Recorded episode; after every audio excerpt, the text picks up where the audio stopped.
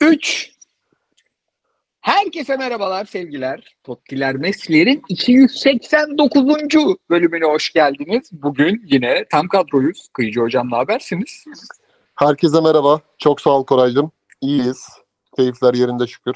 Siz ne yapıyorsunuz? İyi. Fritz Agam dünkü yorgunluktan sonra iyi misin bugün? Abi dün bayağı dilim falan dönmüyordu ya. Dün çok komiktik ya. Ben dün Kitap, kitabı almışım, ışığı açmışım, kitabı kapatmışım ve uyumuşum. Işık açık. Ben de son yılların en hızlı uykusuna gittim dün. Yayını kapattığım gibi uyudum. Kıyıcı hocam dünkü Serengeti'nin sesini dinledin mi? Dün akşam abi biraz geç girdim eve ama geçen hafta sektirmedim hiç. Bir şey değil mi? Dünkü bölüm inanılmaz bir bölüm. Maçı bitmemiş sandık falan. Maçı bitmiş sandık. İnterneti gitmiş sandık. Çok komiktik ya. Çok Yalnız yorgunduk. sizin Avrupa çekimi sonrası iş profesyonelliğiniz de takdire şayan yani. Sen o kadar- profesyonellik mikrofonun başına oturana kadar ama bir yerden sonra kalori kaybında. Biri şey yazmış. Bütün bölümde söylenen tek doğru şey 9. bölüm olduğuydu yazmış. Eyvah kesin, bölüm. kesin ya 8'di ya 10'du onu da yanlış söylemişimdir. Hemen menümüzü verelim. Sıcağı sıcağına Beşiktaş Adana Demir'i çok kısa konuşacağız. Konuşacak çok az şey var. Bir tane soru hazırladım. Pendik maçı da dahil. 5 dakikada geçeriz orayı. Ondan sonra Galatasaray'ı Trabzon deplasmanını konuşacağız. Tabi burada hem Galatasaray'ın hocasını konuşacağız. Bu maç çok fazla Okan Hoca üzerinden okundu. O yüzden çok mutluyum. Hem futbolcular ve performanslar üzerinden konuşacağız. Çok iyi performanslar vardı çünkü. Hem de Abdullah Avcı'nın hem bugün hem geleceği üzerine konuşacağız. Ondan sonra Fenerbahçe'nin yol kazasına bir bakacağız. Bir çok abartılacak bir şey görmedim ben. Var mıyım size soracağım. Hem Fred'in yokluğunu hem İsmail Kartal'ın değişikliklerini oralardan sorular hazırladım biraz. Bu hafta Anadolu'dan notlar iki sebepten yok. Birincisi izlediğimiz maç sayısı azdı. İki, Başakşehir Karagümrük dışındaki maçlar zevksizdi. Üçüncüsü hafta içi fikstürde var. Hafta içi maçları biraz daha izleyip çünkü maç tekrar izleyemiyoruz. Afrika Uluslar Kupası var onu izliyoruz. Ee, önümüzdeki hafta düşme potasını falan böyle bir detaylı ele alacağız ki zaten transfer dönemi. Sonra fikstüre bakacağız ufacık. Ondan sonra da soru cevap ve kapanış güzel sorular gelmiş. Fritz hocam Beşiktaş'ta bir sürü asker var diyorduk. General yok. Ben bir sürü askerin de olmadığını düşünmeye başladım. Adana Demir maçında, Pendik maçında izlediğimde. Ve e, Demir Ege dahil. Demir çok beğeniyordum da son iki maçı hiç iyi bulmadım. Semih, Raşitsa, Getson'da, Getson'dan da emin değilim. Getson da yine çok kötü maç çıkardı. Svensson'u da beğenmiyorum. Beşiktaş'ın beki bence değil, kolay değil. Umarım performans gösterir. Kaleci Mert'i de beğenmiyorum. Performansını iyi bulmuyorum. Beşiktaş'ta asker de yok gibi geliyor bana. Ya şöyle bir dört tane adam üstüne iyi oyuncular alırız diyeceğin 4-5 adamın var mı? Abi yani sonuç olarak şunu diyorsun. Seneye eli yüzü düzgün bir kadro kurmayı başarabilirse yeni yönetim bunların yanına buradan ekleyecek oyuncu da yok demeye getiriyorsun. Ya ben hep Semih'le Raşit Sarıç yok. Ben hep şeye inandım abi. Ee, en azından sezon başındaki halleriyle, sezona girmeden önceki algılarıyla bu oyuncuların hepsi birden bu kadar kötü olamaz. Yani bir takımdaki her oyuncu bu kadar kötü görünüyorsa buradaki problem hem teknik direktör problemi değildir tek başına hem de oyuncuların bireysel kalite problemi değildir. Yapı oturdukça bu oyuncuların birçoğuna bugün e, burun kıvırdığımız seneye asla bu takımda olmamalı dediğimiz oyuncuların bir kısmına evet bunlar bu takımın iyi halinin rol oyuncuları olabilir diyebiliriz diye düşünüyordum. Ama Fernando Santos iki haftadır şimdi Adana Demirspor maçını da yeni izledik. E, Pendik Spor maçının üzerinden de 3 gün geçti. İkisini beraber toplayınca böyle bir dönemde gelen teknik direktörler için ölümcül günahları çok hızlı yapmaya başladı. Abi ne onu o, o benim için şu. Neyi yapmaması lazım böyle teknik direktörlerin, böyle noktada gelen teknik direktörlerin? Bir, yan atıcı, acıtıcı skor almayacak. Yani kadrosunu ne kadar güçlendirmiş olursa olsun. O maça başladığında ligin sonunda olan takımdan dört tane gol yemeyecek. Şimdi e, Beşiktaşlılar çok fazla Fenerbahçe ya da Galatasaray dönemlerinden örnek verdiğimiz için yani başlatmayın Fener'inize Galatasaray'ınıza diyebilir ama hani çok yakın tarihlerde yaşadığımız için bunları akıl hep oralara gidiyor. Yani bunun net örneği nedir? Tudor'un Galatasaray'da iki, ikinci senesinin çok ikinci sezonunun çok hızlı bitmesinin sebebi ikinci senesindeki e, hatalarından ziyade ilk döneminde yani o geçirdiği kış döneminden getirdiği bagajlardı. Buradaki Evet. bagajlarda ne var?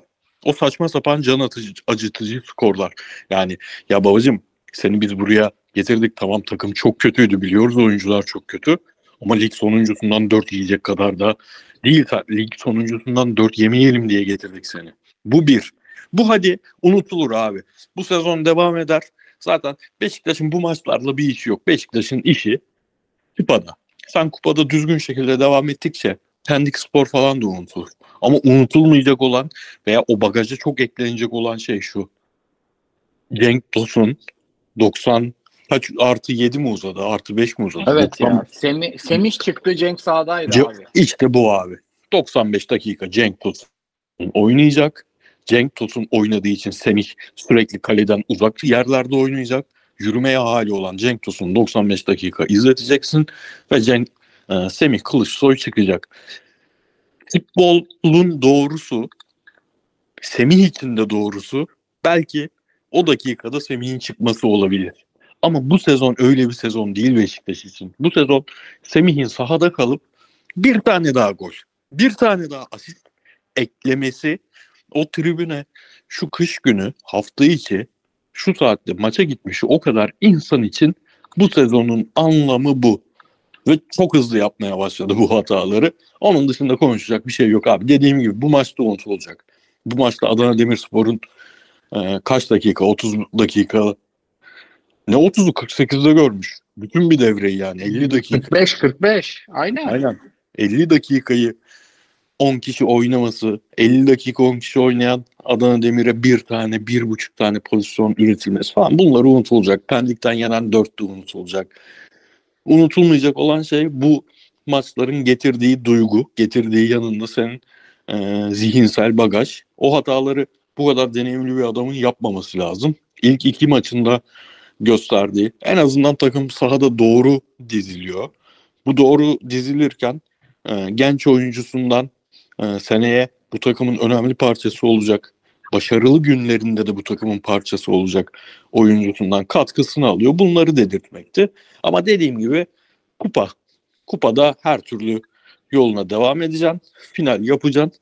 Şu maçların o açıdan artık konuşulacak bir tarafı yok. Ha oturup her hafta şeyi değiştirebiliriz. Abi Getson'u da alırım seneye. Getson da gitmesin.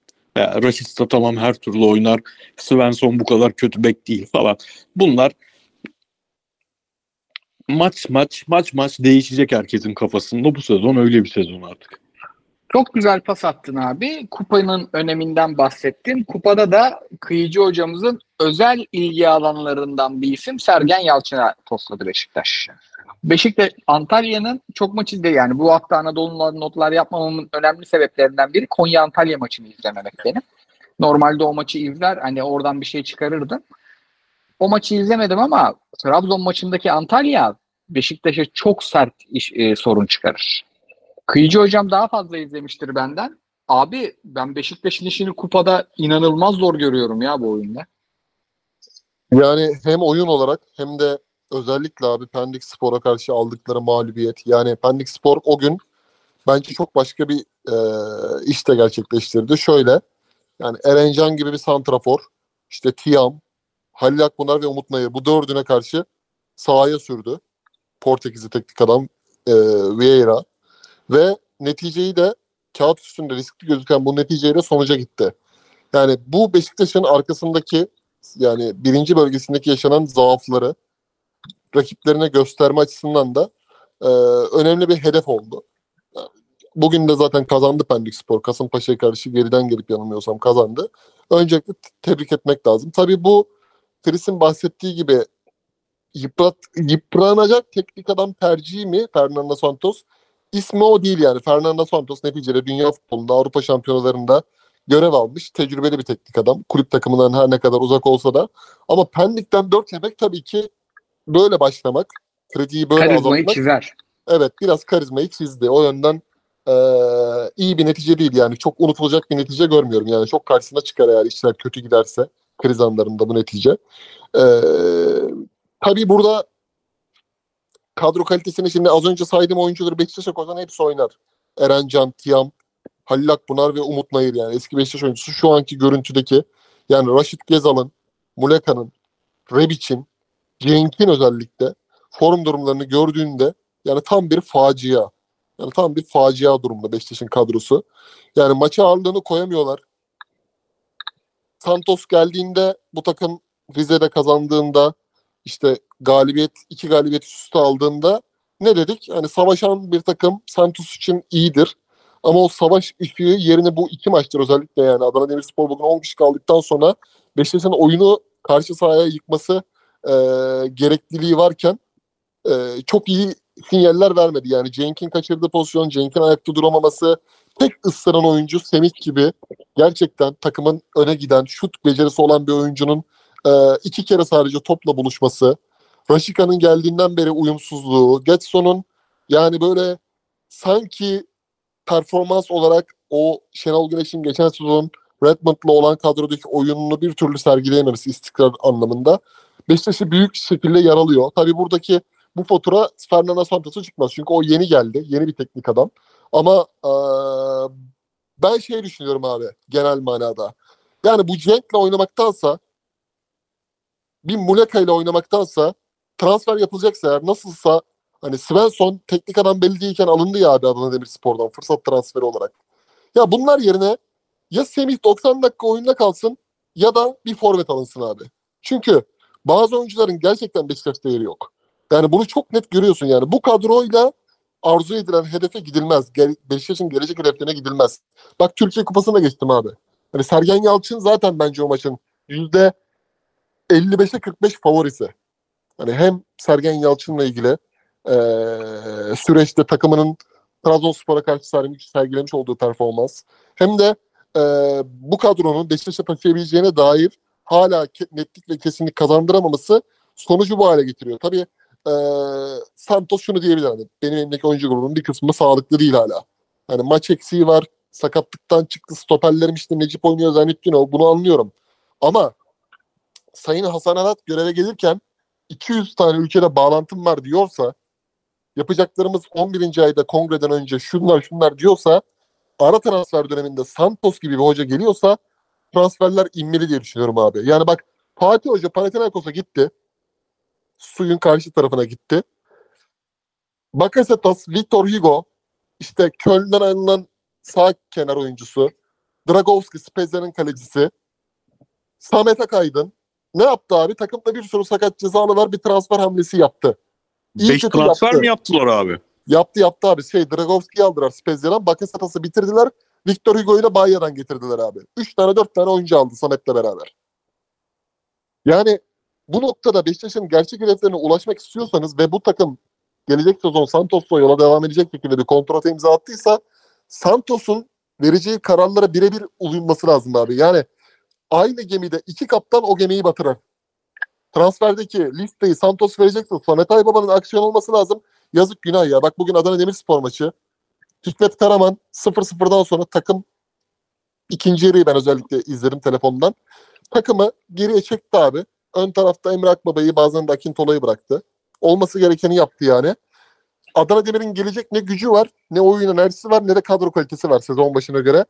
Ama o kadar Beşiktaş o boğucu, o atmosferde taraftar tribünde neredeyse boş yer yoktu.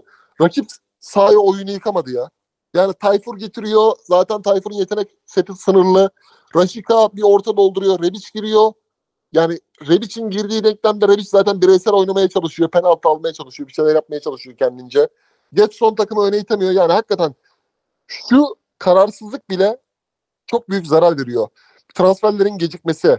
Hala aynı oyuncularla aynı şeyin. Ya şey olmamalı abi yani. Ya bu Gezal seneye Beşiktaş'ta devam eder mi?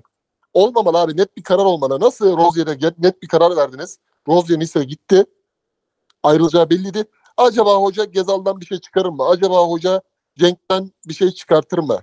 Veya Cenk bu takımın birinci santraforu mu bu haliyle? Acaba hoca Tayfur Bingöl'den bir parça yaratabilir mi?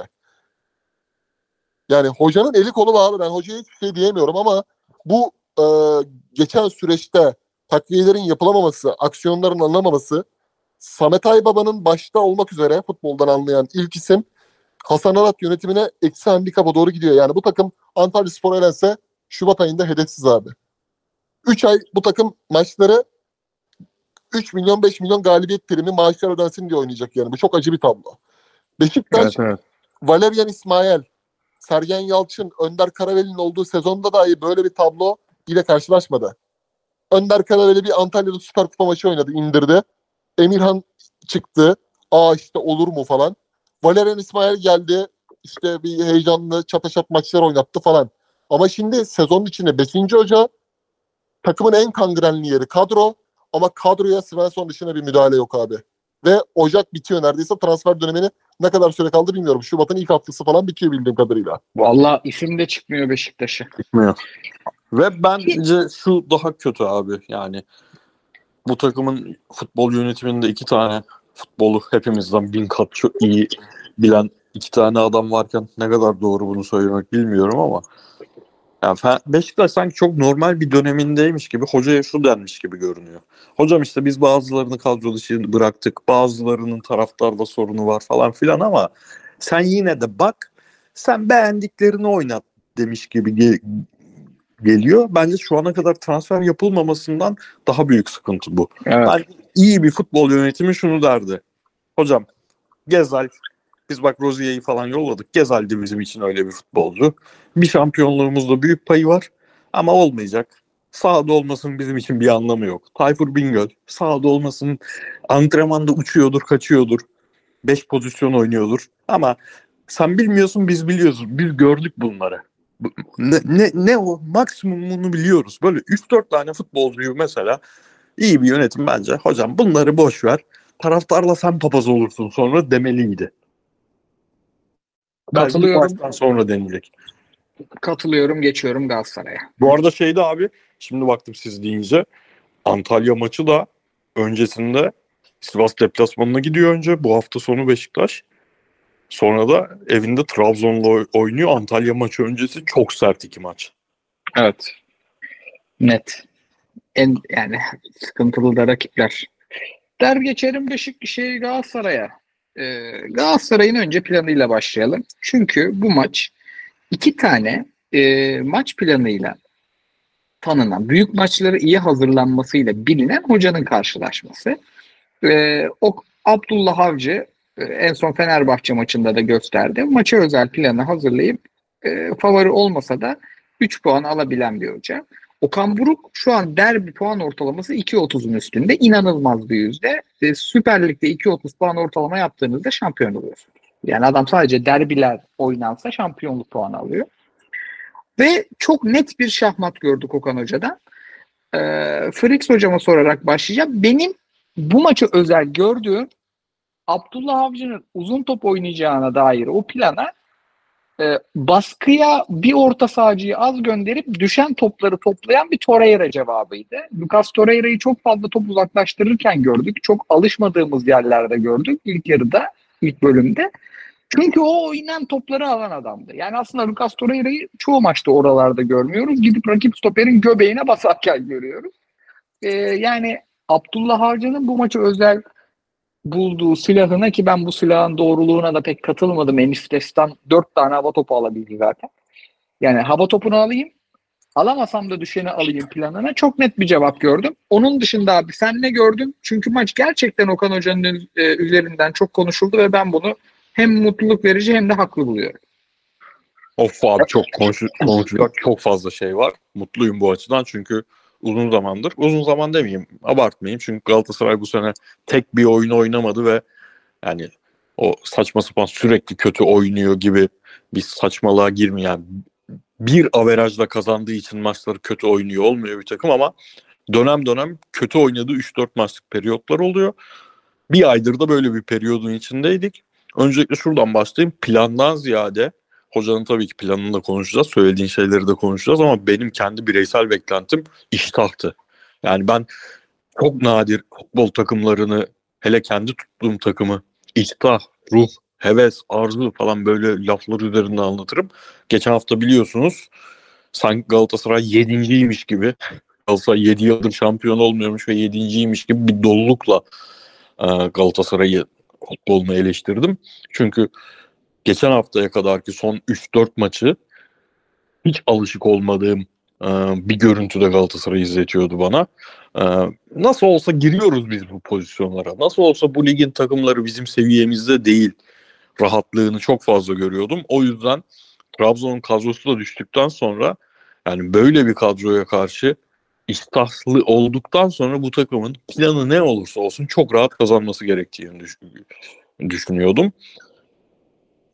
Ve neyse ki öyle oldu. Sonunda istediğimin iştahı Galatasaray'da neredeyse Bayern Münih maçlarından beri yani Kopenhag son Kopenhag maçında bile göremediğim iştahı bu maçta gördüm.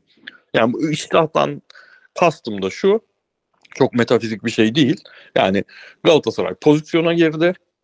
Ra- olmadı gol. Rakip oyuna başladı. Topu ayağına aldığında bütün oyuncuların hareketli olması, kendini göstermesi pozisyon kaçtı. Hadi yenisini bulalım iştahıydı. Bunu gördük ama tabii bu oyunun %10'u %20'si herhalde. Öbür tarafı senin anlattığın kısım. Çok konuşulacak şey var dedim. Çok konuşulacak şeylerden bir tanesi Abdullah Avcı'nın maça özel planı deniyor ya. Bu yıllardır benim her büyük maçtan sonra Abdullah Avcı'nın oynadığı büyük maçtan sonra karşı çıktığım bir mit. Abdullah Avcı'nın çok uzun zamandır özel planları yok. Abdullah Avcı'nın çok uzun zamandır bir tane planı var. Uzun top vurmak, mümkün mertebe uzun top vurmak bu. Yani bunun istediği maçlar da Abdullah Avcı'nın çok övüldüğü Fenerbahçe maçları iki sezon önceki, bu sezonki falan. İşler hep yolunda gitti. Trabzonspor iki buçuk pozisyon buldu, üç gol attı. Trabzonspor gayet eziliyorken oyunda Fenerbahçe 10 kişi kaldı, Trabzonspor kazandı. Bunlar çok özel planlar olarak anlatıldı bizim medyada. Çünkü seviyor bizim ana akım medya Abdullah Avcı'yı övmeyi. Bence bunların hiçbiri iyi planlar değildi.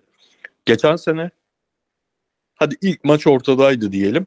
İkinci maç Galatasaray'ın sahasında oynanan Trabzonspor maçı. Benim hayatımda Galatasaray'ın karşısında gördüğüm en etkisiz büyük takımdı. En etkisiz. Hiç abartısız söylüyorum. Skor 2-0'dı sanırım. 2-0 bitmişti maç ama hiç o kadar kötü bir büyük takım Galatasaray'la oyna, oynadığını görmemiştim. Bu maçta da tamam kadro falan filan tabii ki çok eksik bir Trabzon kadrosu. Tabii ki çok zayıf bir Trabzon kadrosu. Ama bir hafta önce normal haliyle Trabzonspor'un aşağısında olan Kayseri kadrosunun o eksik halinin Galatasaray'a en azından bir 20 dakika yaşattığı sıkıntıyı izledik değil mi abi? O yüzden özel plan falan yoktu ortada. Özel plan olsa özel planı olan hiçbir takım 5 tane gol yiyip 4 tane de %100'lük gol pozisyonu vermez rakibe. Dediğin şeyler çok özel. Galatasaray'ın yaptığı şeyler çok özel. Ee, hocanın zaten bu ligin bence en iyi teknik direktörü olmasını sağlayan şey e, hele oyuncular kafasının maça verecek hale geldiyse bu planlara ikna etmesi, bu planlarda daha önce yapmadığı şeyleri e, ya hiç yapmadım ne olur ne olmaz deyip geri durmak yerine mesela Kaan Ayhan'ı bu maçta sol beke atması veya senin söylediğin gibi Torreira'yı sen biraz stoperlerin önünde kal, önde baskıyı e, Mertens'le Zaha'yı eşleyelim ön tarafta. Onlardan almaya çalışalım. Barış Alper'in gücüyle halletmeye çalışalım. Bu sefer farklı bir şey oynayalım. Mesela tempoyu artırırken Galatasaray bunu oyuna Kerem Demirbay'ı dahil etmeden yapmaya çalıştı. Galatasaray bir süredir hep Kerem'in üzerinden çıkmaya çalışırken eskisi kadar orta sahayı bypass etmeden oynamaya çalışırken bu maçta bir anda stoperler ve hücumcular oyunu kuran adamla yani stoperden çıkacak top hemen hücumcuya gidecek ve tempoyu böyle artıracak şekline büründük ki ilk yarının bir 10 dakikasında sonlara doğru tempo orta sahada yükselince mesela Kerem Demirbay falan bir bayılır gibi oldu. Evet. Ben- Kerem o- Kerem sıkıntıya girdi. Mesela orada Abdullah Avcı bir dokunuş yapmadı. Orada Abdullah Avcı orta sahasına bir talimat verip topu biraz buralarda oynayın arkadaşlar demedi. Mesela çok orada yine bir şey olmazdı. 1-1 olsa falan yine Galatasaray çevirirdi maçı ama Galatasaray'ı zorlayacak şey çok bariz ortadayken böyle 30. 35. dakika. Abdullah Avcı bunu da yapmadı. İkinci yarı zaten aldı yürüdü. Şimdilik bu kadar.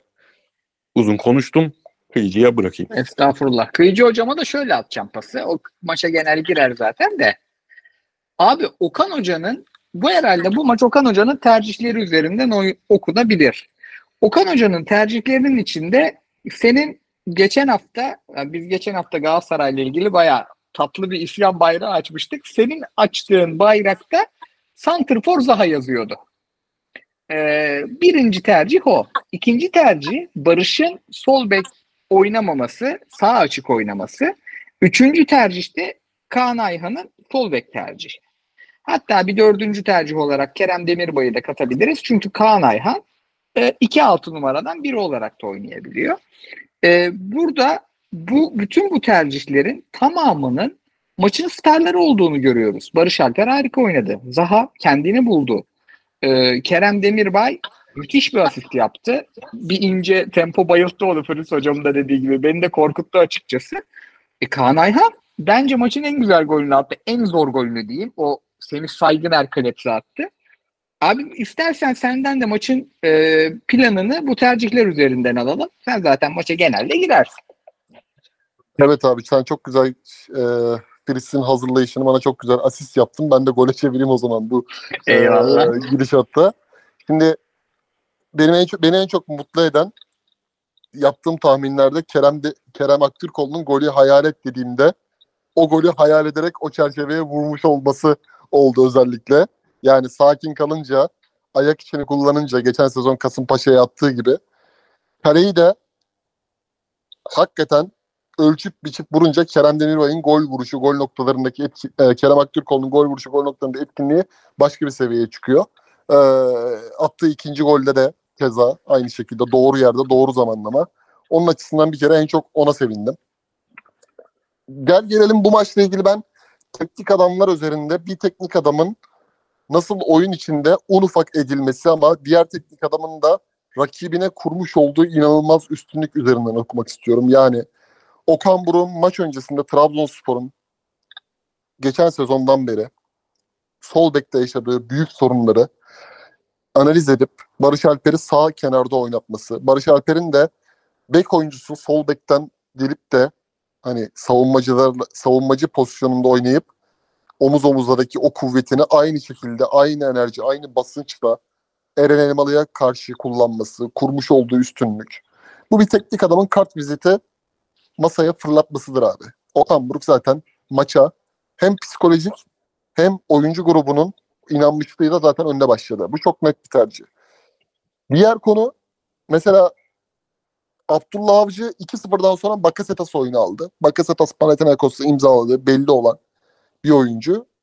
Ee, oyuna müdahalelerde Okan Buruk'un yani zaten dişine kan değmişken o kanı dişi değdirmişken daha da e, iki tane arttırdı. Bakasetas'ın girmesi Mehmet Ceyhun'un oyuna dahil olmasıyla beraber Mende'nin takımda Trabzonspor'a dair tek mücadele eden savaşan oyuncu orta sahadan stopere geçmesi Trabzonspor'u çorbaya çevirdi.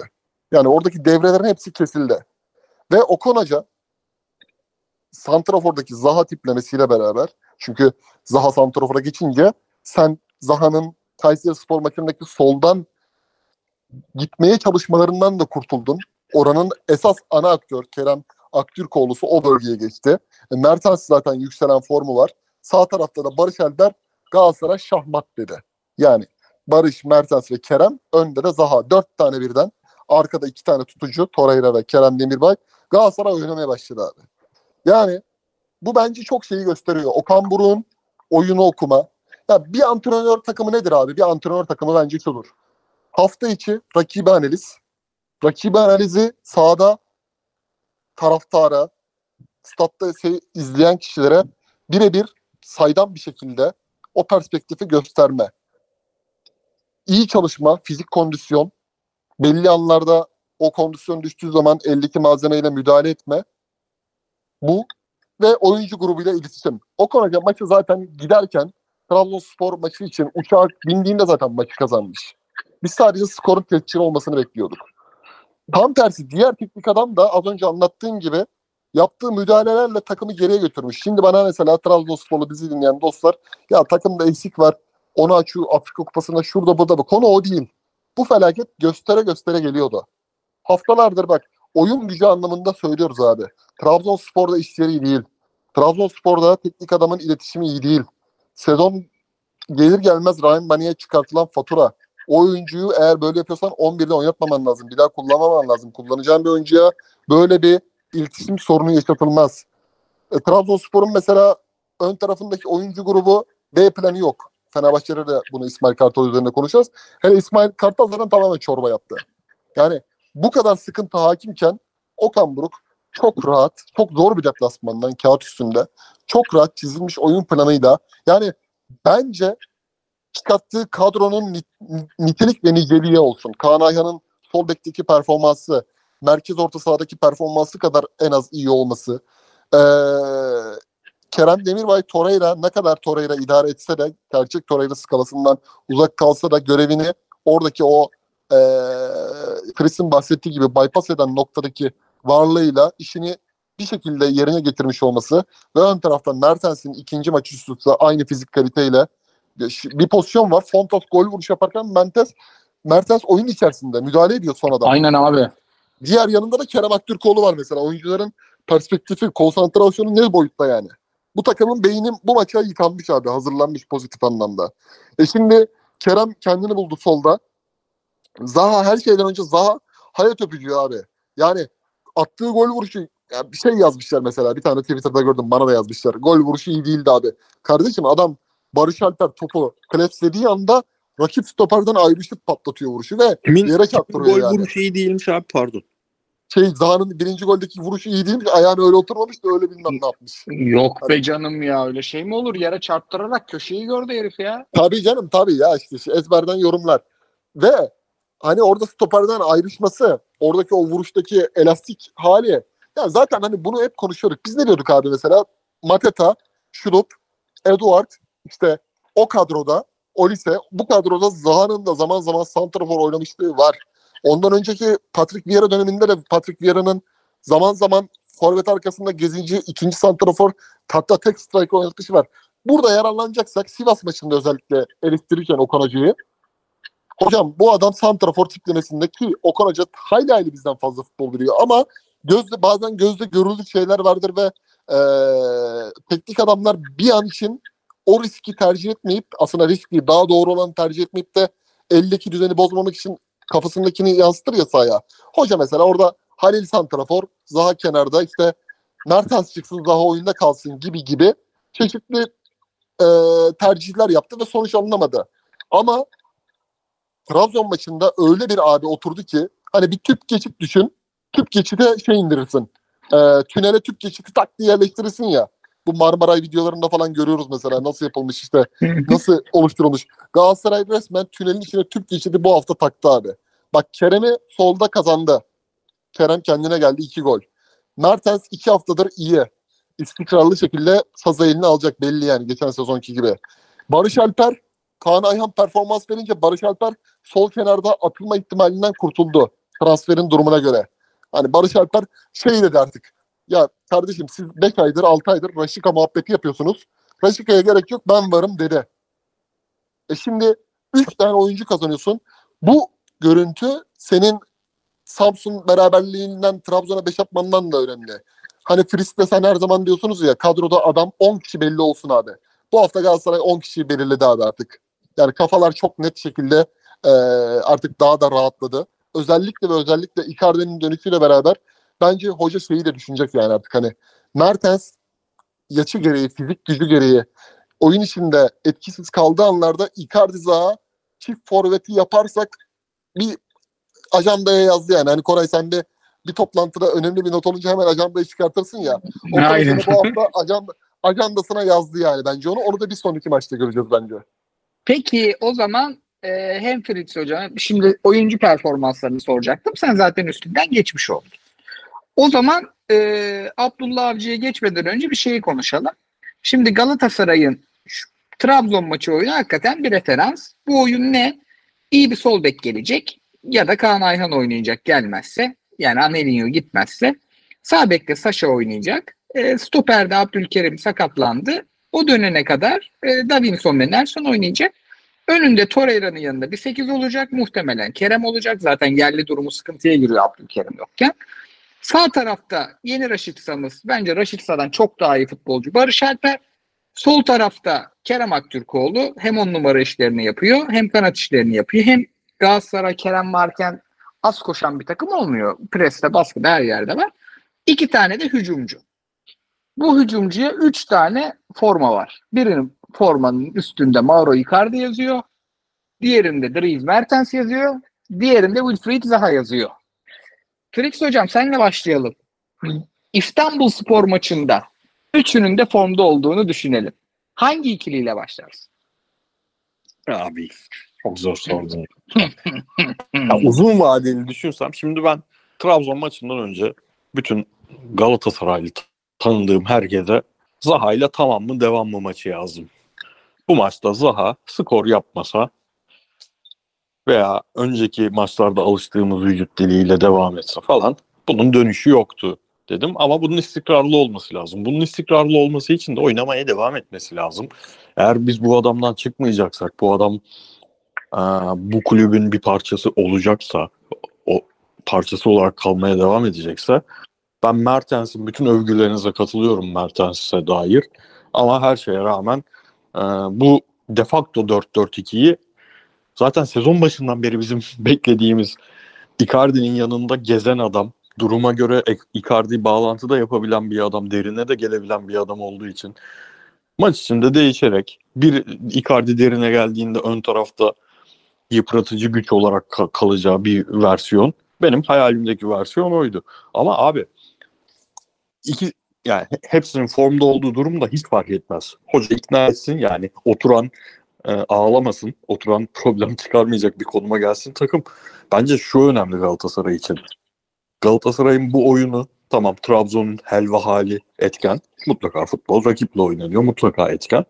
Ama şimdi Ziyeh'i Avrupa e, Afrika Uluslar Kupası'nda da izliyoruz.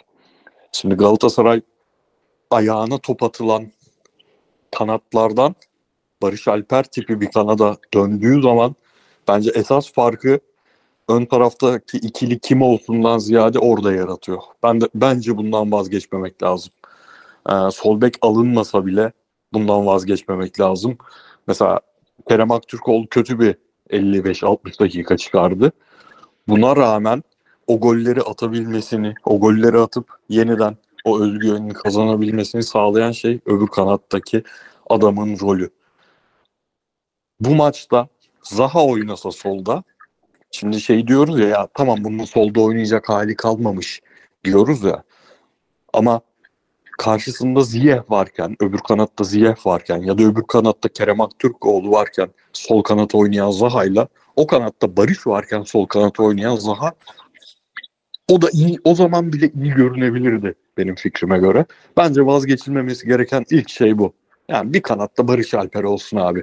Bu e, özellikle Okan Hoca'nın oynattığı futbolun doğru oyuncusu bence bir tane Barış Alper olacak sahada. İşte geçen sene Raşit Saydı o düzenli olarak. Raşit Say yokken Barış Alper'di. Şimdi bir Barış Alper var elinde. O orada olacak. Ben e, ligi de çok küçümsemek istemiyorum ama yani sol beksiz devam edilebileceğini düşünüyorum.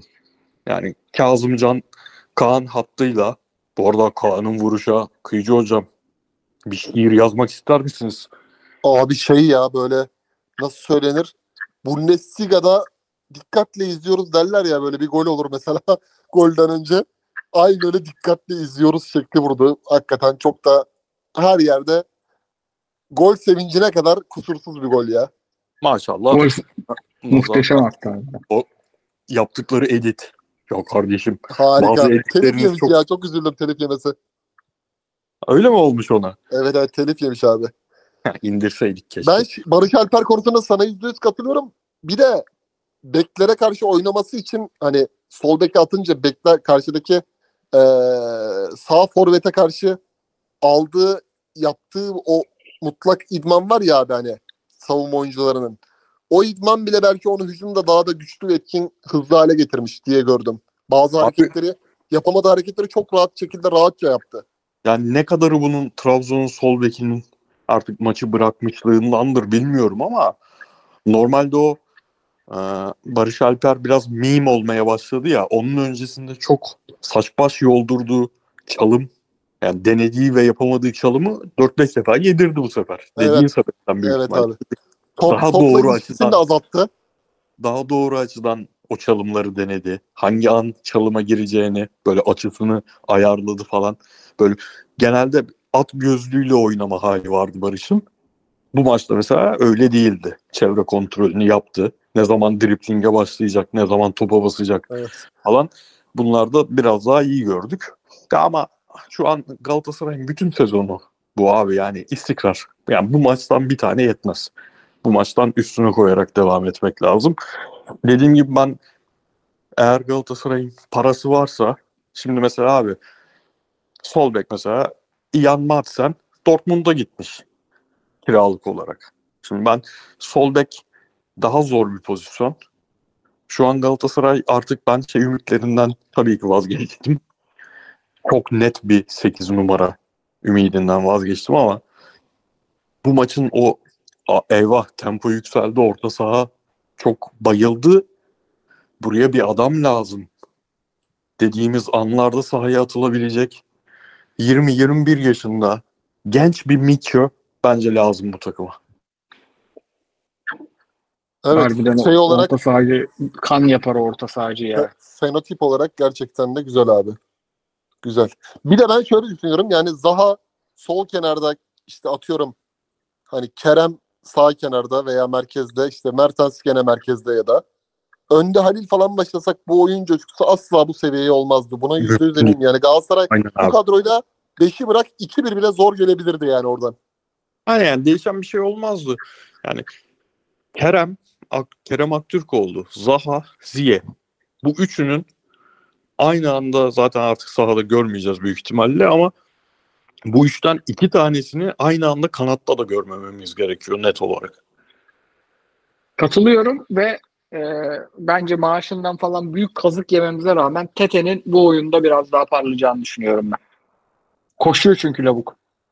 Kendisine lavuk diyorum Sonra- 3 milyon euro sonra- aldığı için. Sonradan gir- girdiği zaman mı diyorsun abi? Evet evet. Yani Sonra Barış hamle oyuncusu. He. Anladım. aynen yani Barış'ın yedeği bende. Ben de şey düşünüyorum. Yani Barış net bir herkesin o dilinden eksik olmayan Raşika. Mertens'in yedeği kalırsa Ziye. Çünkü hoca belli ki kalmasını istiyor. Afrika Kupası'ndan sonra Ziye ayrılmak istiyor gene. Gözüken o. Ee, Mertens'in yedeği Ziye. Icardi ile Zaha, Fritz az önce dedi ya oyuncu grubunun hepsini dedi nasıl ikna etme tabii önemli hani. Ee, Zaha bence şey olabilir abi. Hani çok böyle erozyona uğradı ya onun bir imajı. Hani olmadı, olmadı işte başka bir ülkeye çıktı, adaptasyon sorunu yaşıyor, sudan çıkmış balık gibi oldu diyoruz ya. Oyuncu da bir kendine şimdi iki tane golden sonra silkinip hani sen Icardi'nin yedeği değilsin. Sen bu takımın oyuncusun modunda Okan Hoca'nın o meşhur konuşmalarından biri kendisine eğer yapılırsa kalan bu dört aylık süreçte seni evet sen, sen benim için değerli bir oyuncusun. Ama biz seni gelecek sezon daha efektif kullanmak istiyoruz. Hatta Avrupa maçlarında sen bana daha çok lazımsın kıvamında bir nabza göre şerbet verirse hani güç savaşına girmeden, oyuncu kendisini bırakmadan, salmadan ben eee, yedi, kendini yedek olarak konumlandırma değil, takımın bir parçası olarak konumlandıracağına sanki bir tık ikna oldum. Ne düşünüyorsunuz? Çünkü bu bu bu Trabzon maçında hiç olmadığı kadar istekliydi. İçeride de belki bir şeyler döndü. Onun o takıma ve kendine bakış açısında bir değişme oldu gibime geliyor. Bence Abi- onu yapabileceğin tek oyuncu Mertens. Ama Mertens'i de çıkartınca bağlantı kesiliyor be abi. Evet evet zaten orada yani ama Mertens'i çıkardığında Icardi girdiğinde o bağlantıyı Icardi yapabilir abi. Icardi çok akıllı bir adam ya. İşte Abi ben- Mertens'i de şey düşünüyorum ben. Mertens fizik, vücut el vermeyince zaten direkt SOS veriyor. İlk Mertens'ten anlıyorsun ya. Bugün Mertens kötülüyorsun mesela. Ama top oynanmaya başlayınca sağdan Mertens hemen fotoğrafın içine kareye kendini atıyor mesela. Hemen patır patır patır topla beraber bir şeyler yapmaya başlıyor. Mertens o SOS'i verdiğinde orada hemfikirim hemen reaksiyon almak lazım. Bu Zaha olur, başka bir şey olur. 4-4-2 olur söylediğiniz gibi. Orada kesinim. Ama şu an bozmam mesela. Yani Kerem, Mertens, e, Barış Alper'i bozmak şu an çok böyle riskli bir gibi geliyor bana. Abi Zaha konusunda ben bir değişim olduğuna hem katılıyorum hem de e, kendim de kandığım bazı durumlar var. Twitter'da Twitter'a çok kaptırıyoruz kendimizi. Twitter'da gördüğümüz şeyleri çok kaptırıyoruz. Özellikle Twitter'da çok tehlikeli hesaplar var. Galatasaraylı gibi görünen, Galatasaray'a zarar veren, Fener Fener'in de kendi şeyleri var.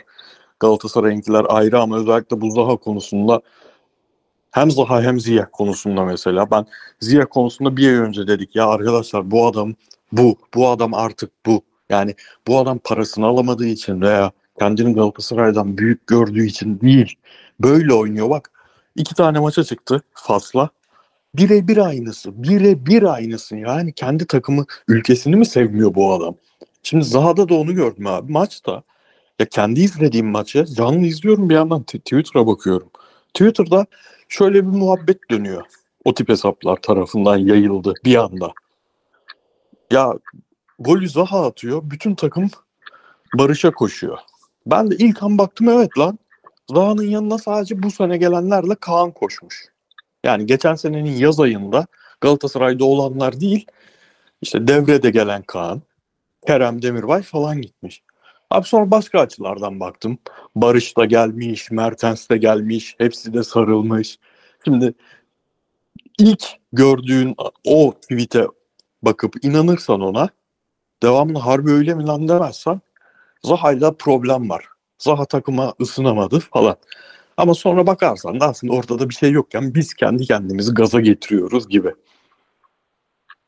Evet evet ya skor, skor iki tane skorla her şey değişiyor. Ben yani şeyde Zaha ilk geldiğinden beri hatta e, hani direkt bir 4-2-4. E, o zaman Barış Alper bu kadar yani savunmayı yardım ediyordu ama iyi savunma yapamıyordu. Çok dalıyordu sağa sola. E, Kerem de preste biraz aksıyordu. Ama şu an ikisinin de daha iyi savunma yaptığını düşünüyorum. Biraz daha iyi alıştıkları düşünüyorum. Ya da ben algıyla izlemişimdir. O da olabilir. Şu an Galatasaray'ın çok iyi bir 4-4-2 takımı olabileceğini düşünüyorum. En baştan beri fikrim e, iki forvette. O iki forvetten biraz daha ayağına isteyenin Icardi, biraz daha önüne atabileceğinin Zaha olduğunu düşünüyorum. Çünkü Zaha'nın bence en iyi özelliği e, Premier Lig'in en çok e, faul yapılan, tarihinin en çok faul yapılan oyuncusu yapan onu topu tutabilmesi. Crystal Palace'da yıllarca bu adam topu önde tutabilen tek oyuncu olduğundan bütün toplar ona atıldı. Yani sadece gitsin gol atsın diye değil, rakip gelmesin diye. Şimdi önde böyle iki tane oyuncun olduğu zaman sen 8 numarandan yaratıcılık katkısını da biraz daha sınırlı alabilirsin. Çünkü senin ileride rastlantı ihtimalin azalıyor. Sen daha az top kaybediyorsun. Dolayısıyla oraya daha rahat, daha fit gidiyorsun. Sen daha rahat sokarsın Torreira'yı ceza sahasına.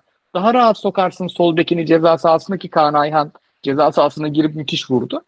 O yüzden yani iki tane oyun kuruculuk işlerini kendince görebilen, topu önde saklamak oyun kuruculuk işlerinden biri. Forvetim varken ben bunları birlikte oynatmayı denerim. Ve Mertens'i de o iki forvetten biri olarak görürüm. Ta- Tabii tabii. O işte abi taşlar taşlar mesela diyoruz ya birden üç hepsi birden yerine oturdu. Ee, bir de şöyle bir şey var. Şimdi ben Sivas maçında da mesela izliyorum şimdi bak. Atom parçalamak değil neticede bu oyun. İzlerken anlıyorsun yani.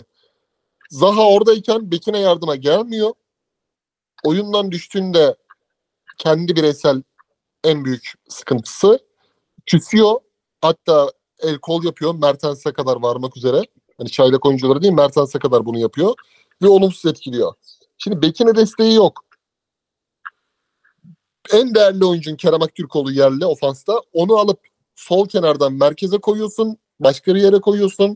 O da olmuyor. Onu da etkinliğini düşürüyorsun. E şimdi Halil'in oynadığını abi Brentford'la Halil'in oynadığını Zaha Crystal Palace'da 8 sezon mütemadiyen o takımın starı olmuş Zaha fazla fazla oynar. Hem Mertens'e fa- yük binmez hem de Mertens'in en uçtaki savunmalar arasında kaybolmasını engellersin Zaha oradayken. Topu Mertens'ten Zaha'ya geldiği zaman rakip savunmaları bir şekilde kucağa alabilirsin. Bizim gördüğümüz buydu TV'den. Okan Hoca hakikaten bu konuda da inada bindirmedi abi. Baktı Halil'le hakikaten kendisinin de e, İrfan Hoca ile belki de maç analizinde birçok defa belki de burada e, Trabzonspor'u izlemişlerdir. En zayıf yerine sol bekine karşısına da Barış Alper'i koydu.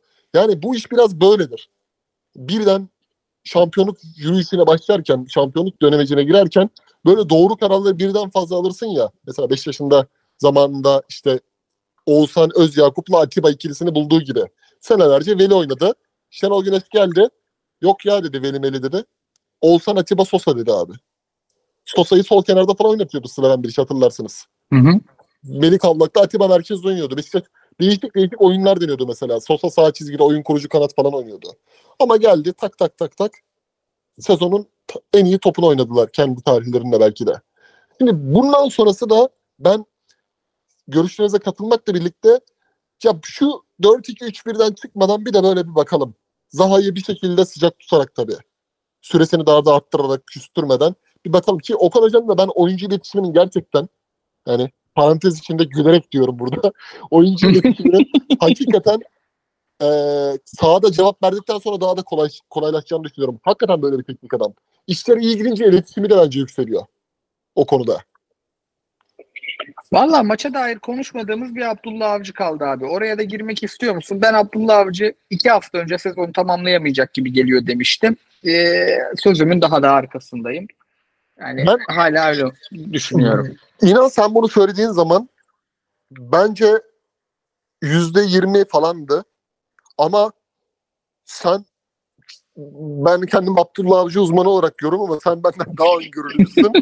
Pazartesi günü saat 12'den sonra Trabzonspor timeline'ında ki çok ortak takipçilerimiz de var.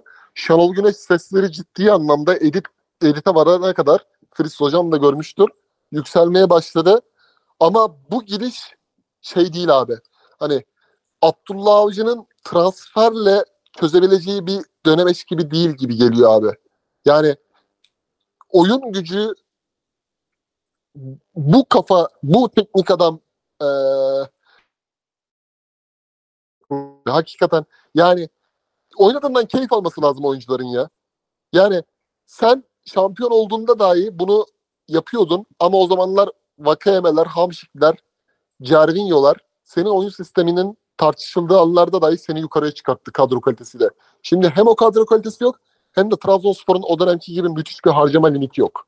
Yani e, oynayacağın oyuncular belli yani. Bu, bu saatten sonra çok çok böyle müthiş her şeyi cuk oturtman lazım ki o takımda da yani kelli felli oyuncu grubu vardı. Yani Vakayemeler, Makayemeler daha gençti.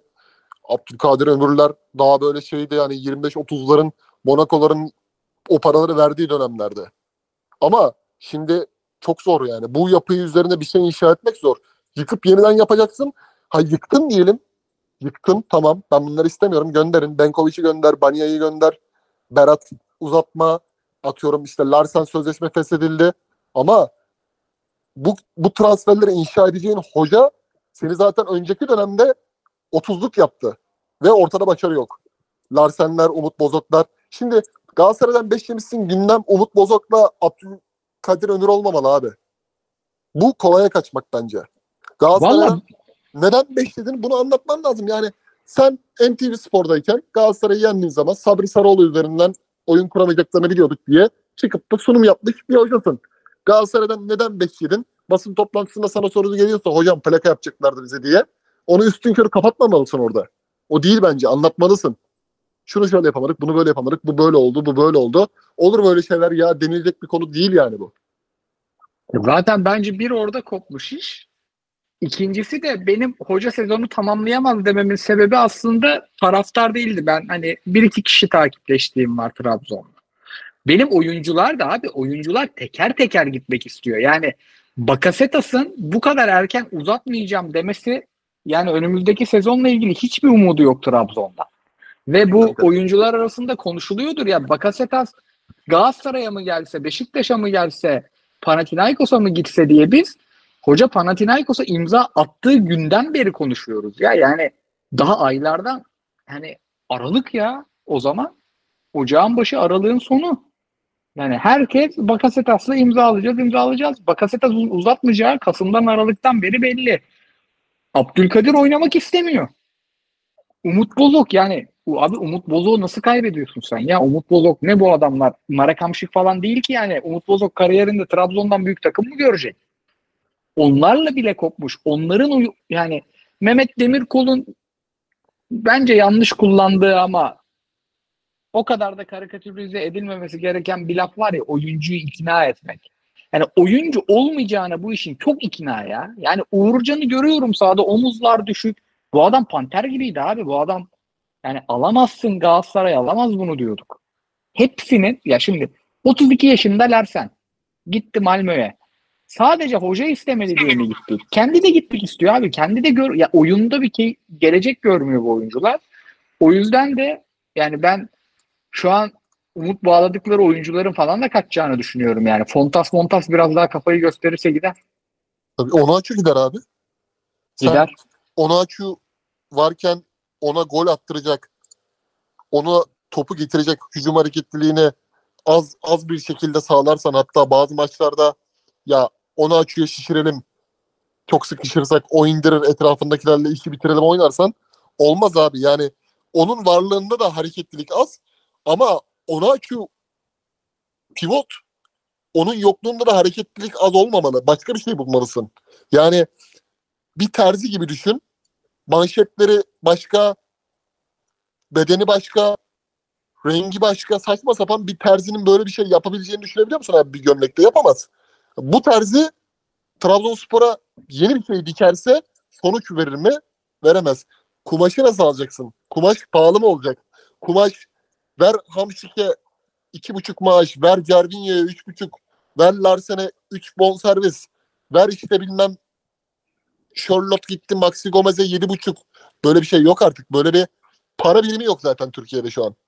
Hani Galatasaray Fener bir şekilde Avrupa Avrupa işte içerideki kombine vesaire dükkanı döndürüyorlar. Ama senin öyle bir şeyin yok. Öyle bir şeyin olsa da havan yok. Bak dedim ben burada abi Fenerbahçe'ye 3 3 tane attılar Fenerbahçe'ye. Bir hafta sonra tribünler boş. Adamlar Evet biliyor ya. yani. Tribüne gittiği zaman biliyor neyle karşılaşacak yani. Oyun yok yani. Felix hocam sen bir planla yani ben plan bile olmadığını düşünüyorum demiştin. Ekleyeceğim bir şey var mı? Geçelim mi Yok. Fener'e? Yok öyle bir saygısızlık yapmayayım. Plan var da plan aynı plan. Plan He tamam Trabzon'un- özel plan yok. Özür dilerim. Trabzon'un hatta Trabzon'un başına gitmeyi de geçtim. Başakşehir'deki son iki sezonunda büyük maçlarda oynadığı plandan çok farklı bir şey yok. Yani şeyi hatırlayın Galatasaray'ın e, 2017-2018 şampiyonluğundaki Başakşehir Fenerbahçe maçını hatırlayın. Aykut Ko- Kocaman'ın kariyer maçıdır yani en iyi maçlarından biridir. Bunu sağlayan şey Aykut Kocaman'ın bir anda acayip bir büyük maç taktisyenine dönüşmesi değil de bunu sağlayan şey orada elinde sezon boyu oynadığına benzer futbol oynayamayacak oyuncular varken o oyununu oynamaya çalışan bir Abdullah Avcı'ydı. Abi şimdi ona açı gitsin. Fontas gitsin. Şimdi ben Trabzonsporlu olmadığım için bunları rahat rahat söylüyorum da ha, burada kritik olan şu. İki tane pırıl pırıl 2002 doğumlu çocuk var orada. Bu ülkenin çok ciddi bir bence hem bek ihtiyacı var hem santrafor ihtiyacı var. Enis küsmesin abi Mehmetcan küsmesin. Yoksa Larsen küsermiş, küsmüş. Ya- Yani hocaya da yazmam bu arada Bakasetas'ın gidişini. Çünkü Bakasetas'ın gidişi hoca gelmeden önce de az çok belliydi. O Trabzon'daki yönetim yapısındadır o buradaki problem. Abdullah Avcı'da değildir bence bireysel şey tek başına. Ama Enes küsmesin abi. Enes yani onu açı olmadığı için oynamasın. Onu açı varken de oynasın. Bulunsun bir çözüm. Ve genel olarak ben hoca ile ilgili şöyle bir problem olduğunu düşünüyorum. Ne hoca hoca ne kendi zannettiği kişi ne de medyanın hocayı zannettiği kişi. Hoca şimdi iki Abdullah Avcı var. Bir Abdullah Avcı şu ilk dönemi hatırladığımız Abdullah Avcı. O ne? Türkiye'nin alt yaş kategorilerinde çalışmış. Galatasaray'ın alt yaş kategorisinde çalışmış. Sonra işte o zamanlar belediye sporken, İstanbul Belediye Sporken lige çıkarmış. Ligde o kadronun çok üzerinde bir puan almış, devam etmiş, milli takıma kadar yükselmiş. Sonra tekrar dönmüş, Başakşehir olmuş kulübün ismi. Burada yeniden bir yapı kurmuş, baştan başlamış, yeniden bir yapı kurmuş. Şu benim Türk futbolunda en sevdiğim açıklamalardan biridir. 2015-2016 civarı ya da ilk Beşiktaş'ta yarışır gibi oldukları Beşiktaş'ın e, Talişkalı şampiyonluğundaki sezon. Ben burada bir yapı kurdum, oyun kurdum öncelikle. Şimdi kalite ekleyeceğiz bu takıma. Oyun tamam, kaliteli futbolcu ekleyeceğiz. Mesela böyle bir adamdı. Sonra o Başakşehir döneminden sonra bir anda şey adama dönüştü. Öyle bir adam değil ve hiçbir zaman da olmadı. Ya iyi oyuncuları ver seni şampiyon yapsın. Hayır abi. Yani Galatasaray Pırlanta gibi altyapısından çıkmış stoperini satıp ancak transfer yapabildi o sezon devre arası. Galatasaray transfer yapamıyorken ancak 18 yaşındaki ne kadar para kazanabileceği ileride stoperini Can Hıraş satıp kazandı. Menajerle ilgili, sözleşmeyle ilgili durumlar da vardı ama Başakşehir ne biçim futbolcular ekliyordu. Ve o takımdan hiçbir şey olmadı. O takımdan hiçbir şey olmadıktan sonra bütün yorumcular artık bu takım dağılır gider derken Okan Buruk geldi o takımı şampiyon yaptı mesela. Çok daha bence zayıf bir kadroyla. Abdullah Avcı'nın üzerinde niyeyse ya iyi futbolcuları ver o zaman oynatır gibi bir şey var. Hayır o değil. Bence hoca 2005'e, 2006'ya, 2007'ye dönmeli. Yani onun artık çalışacağı takımlar gelip Trabzon, Beşiktaş ya bana transfer yapın ben sizi şampiyon yapayım hocası değil Abdullah Hoca. Abdullah Hoca yapı kurması gereken 40 yaşındaki haline geri dönmesi gereken bir hoca bence artık. Net katılıyorum. Fener'e geçerken de sana enteresan bir haber veriyorum. Moritanya Cezayir'e koydu. Yani hiç de koymazdı. Harbi hiç de koymazdı bu arada. İnanılmaz. İnanılmaz iş. Cezayir eleniyor. İnanılmaz iş. Devam Sosa edelim. 11 Sosa 11'de mi? Yok. Yok değil mi? Yok. Dur bakayım. kadrajda, kadrajda kel yok. Abi daha 39. dakika ya. Bir şey diyeyim mi? Sen gol sevincini görmedin. Bu adamlar 3 tane daha atır. Sen gol sevincini Aa, görmedin. Peguli 11'de yok. Ne oldu lan? Evet. Diyelim Fener, var. Fenerbahçe'ye geçiyorum inceden. Abi Fenerbahçe bence çok iyi bir gününde değildi. Hem o, yani oyun olarak hem de oyuncuların formu olarak olabilir içeride. Yani zaten öyle anormal bir istikrar mümkün değil. Ama yine de kazanabilirdi. Yani en iyi Fenerbahçelerden biri değildi. Yine de kazanabilirdi. Bistol e, önde baskı yapmayı denedi. O baskı kırıldığı anda hemen e, takım ceza sahasının önüne kadar çekildi gibi gördüm ben. E, onun biraz ekmeğini yediler. Biraz da e, savunmalarının biraz hızlı açılmasına da yol açtı. E, bunları ucuca eklediğimiz zaman e, Fenerbahçe için kötü bir gündü. Anormal bir gol yediler. Yani müthiş vurdu Emre. E, hiç de vurmazdı Kadıköy'de müthiş. Onun dışında da çok böyle abartılacak bir şey görmedim oyuna dair. Ama üzerine konuşulması gereken iki tane gelişme var. Biri e, hocanın değişiklikler. İkincisi de Fred'in uzun yokluğu. E, Fritz hocam size başlayalım bu sefer de. Sonra Kıyıcı hocamla zaten ince ince Fener'i bitirdiğimizde e, podcast'in de çoğunu bitirmiş olacağız. Anadolu'dan notlarımız yok bu hafta. Ne diyorsun? Hem maça dair hem hocanın reaksiyonlara dair hem sizlere dair. Abi ben önce sana seni çok şaşıracağım bir haber vereyim. Öbür maçta da Angola Burkina Faso maçında da Mabululu saplamış. Mabululu kale çizgisinde ver topu taca adam bir adam. Helal olsun kardeşime. Topçu, topçu. Abi maça genel bir gireyim. İlk 20 dakika ben dedim ki hani biliyorsun yine Afrika maçı vardı aynı saatte başlayan 5'te başlayan. Ama dedim bu maç devrede 3 olacak. Çok rahat bir şekilde öbür maçı açıp izleyebileceğiz. İlk 20 dakika gerçekten cömertçe harcadı şey eee, Fenerbahçe. Ben çok fazla Gizdol övgüsü okudum. Yani benim en azından ilk ana planda Gizdol'a övgü çıkartacak bir durum yoktu. Herhangi bir e, Anadolu takımı gibi top oynadı şey ve de- dediğin gibi biraz da gereksiz bir önde baskı vardı. Yani hatlar arası çok açık bir önde baskı vardı yani. Ön taraf basıyor, stoperler çıkmıyor falan. Yani ara bomboş. Ait Benesar tek başına orayı karşılamaya çalışıyor. Taylan Antalyalı korkunç bir gününde falan. Ve Fener o e, tık tık tık tık tık sanki e, Rize maçlarındaki, Başakşehir maçlarındaki hali vardı ya. Oraya tekrar dönmüş gibi. Ciku olmamasına rağmen Ciku çok etkiliydi o futbolda. Ciku yokken bile bunu tık tık tık tık tık tık yapa- yapabiliyordu. Çok kaliteli pozisyonlar buldu ilk 20 dakikada ve Tadic'in büyük ihtimalle tek top oynayabildiği için bö- böyle bir futbolun içinde Tadic'in tek toplarıyla 2-3 tane çok iyi pozisyon buldular.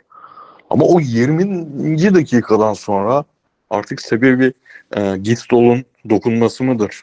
Biraz geriye çekmesi midir takımı? Çünkü diğer takımların Fener'e karşı genelde yaptığı hata şey oluyor. Kaliteli önde baskı yapmazsan bir mantığı yok basmanın. 1-0 geriye de düştük daha da çok basalım deyip halle dağılıp gidiyorsun. Bunu yapmadı. Oradan övgü çıkar Gistol'a. E, böyle olunca Fenerbahçe fazla rölantiye aldı. E, şimdi bu takımın daha merhaba dediği herif Antep'te maça çıktı. Bonucci. Daha yeni gelmiş bir adam. Ne kadar kaliteli olursa olsun, ne kadar tecrübeli olursa olsun sahadaki İsmail'in, Mert'in adını bile ezberleyecek durumda değildir bu adam. Ve o kendi bildiği oyunu oynamaya çalıştı. Kendi bildiği oyunda onun 2-3 senedir özellikle çok fazla uzun sıkmak. Ben İsmail Kartal'ın özel tercihi olduğunu düşünmüyorum o kadar uzun sıkmanın. Bir anda Fenerbahçe tek topla çıkarken topu aldığı gibi İrfan Can Kahveci'ye, Tadic'e, Simanski'ye sürekli uzunları görmeye başladık. Burada avantajları şu oldu. Samsun ciddi 10 kişiyle oynuyordu. Samsun'un 9 numarası yani nasıl 6 gol atmış bu ligde çok aklım almadı da 6 tane golü varmış ligde şu ana kadar. Yoktu yani sahada yoktu adam. Ne baskıda vardı ne Samsun topu şimdi uzun atıyor Fener. Samsun topluyor bunları. Alimle Lubomir Satka topluyor. Abi kafayı kaldırıyorlar. Pas atılıyor. Bir kişi yok önde. Koşmuyor. Gitmiyor. Topu gitmiyor. Er, Ercan Karay'ı da tam tersi beğendim ben. Hoca mesela çok hızlı dokundu. Herhalde hiçbir Türk hoca o değişikliği yapmazdı. Mesela Gistol'u böyle övelim. İkinci yarıda ama yani bir tane kaliteli pozisyonu var Samsun'un. Onun dışında çok fazla böyle Fener bir tane daha atar ve biter. Hafif uyutarak biter bu maç derken Livakovic'in hatası yok onu söyleyeceğim. Livakovic çok gömüldü. Abi topun başına Zeki Yavru geldi. Kimse kusura bakmasın. Topun başına senin sol kanadından pozisyon var. Serbest vuruş var. Zeki Yavru geliyor. Ha Zeki Yavru gelmiş. Ha Luis Figo gelmiş. Bu adam dedi Tabii ki ya. o ne yapacak? Yani Aynen Zeki Yavru abi. topun başındaysa ben o an tweet attım hatta Zeki Yavru'nun ortalarıyla ilgili. Mer yapmadı abi. Livakovic ne yapsın? Zeki Yavru varsa. Zeki Yavru'yu önlem alırsın. Emre Kılınç'ı ön- önlem almazsın. Yumutarak son değişikliklerle ilgili sözü de size bırakayım. Kıyıcı hocam ben bu maçta Batshuayi'nin gol atacağını, Ceko çıktığında faydalı olacağını bilsem bile Ceko'nun alınmasını yani bana yukarıdan bu inse bile Ceko'nun sahada kalmamasını o riske almak kolay gelmiyor bana. Yani şu maçta iki forvete dönülmüyorsa ne zaman dönülür? Daha da kötü değişiklik olarak da Şimans Emre Mor'u görüyorum. Bence İsmail Hoca taraftardan bir tepki almıştır bugün. Ee, o değişikliklerle. Sen ne diyorsun? Hem değişikliklere hem de Fred'in yokluğuna dair. Fred'in yokluğunda da bir çözüm üretilmesi gerekecek. Yani ben bir kere abi bunun bir hayal kırıklığı olduğunu düşünüyorum. Yani bir yol kazasından ziyade genel anlamda büyük bir hayal kırıklığı olduğunu düşünüyorum. Şöyle.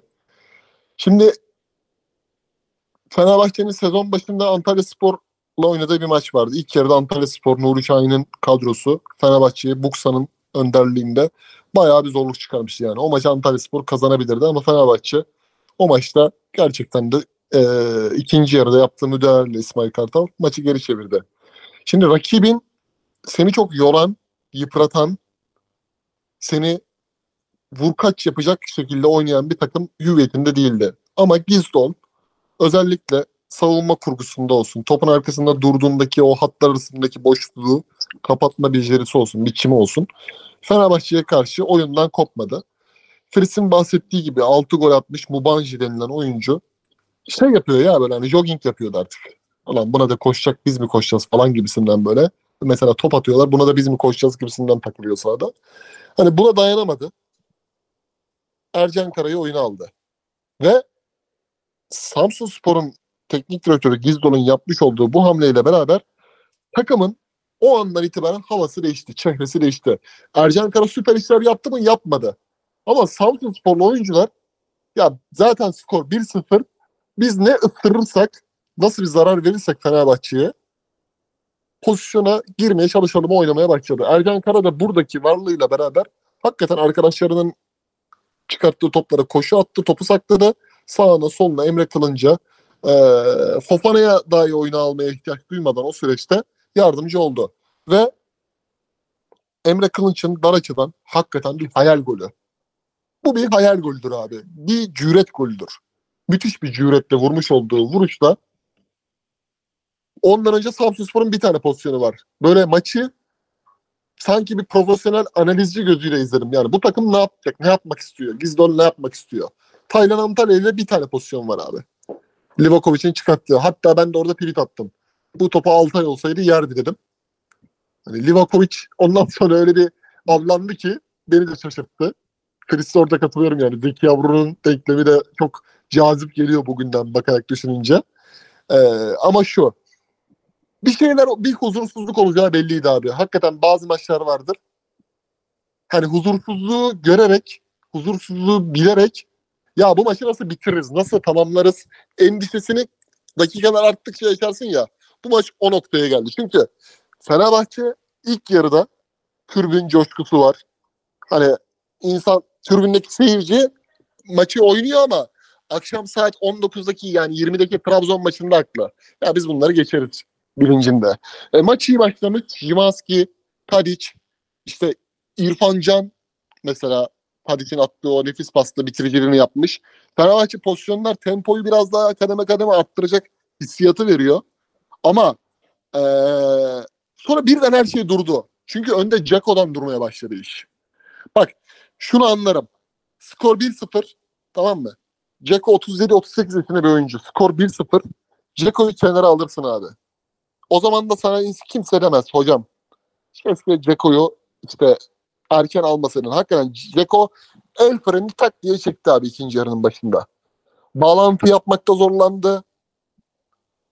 Göster yani Jimanski'nin Tadic'in göstereceği topları alıp onları tekrar geri vermekte zorlandı.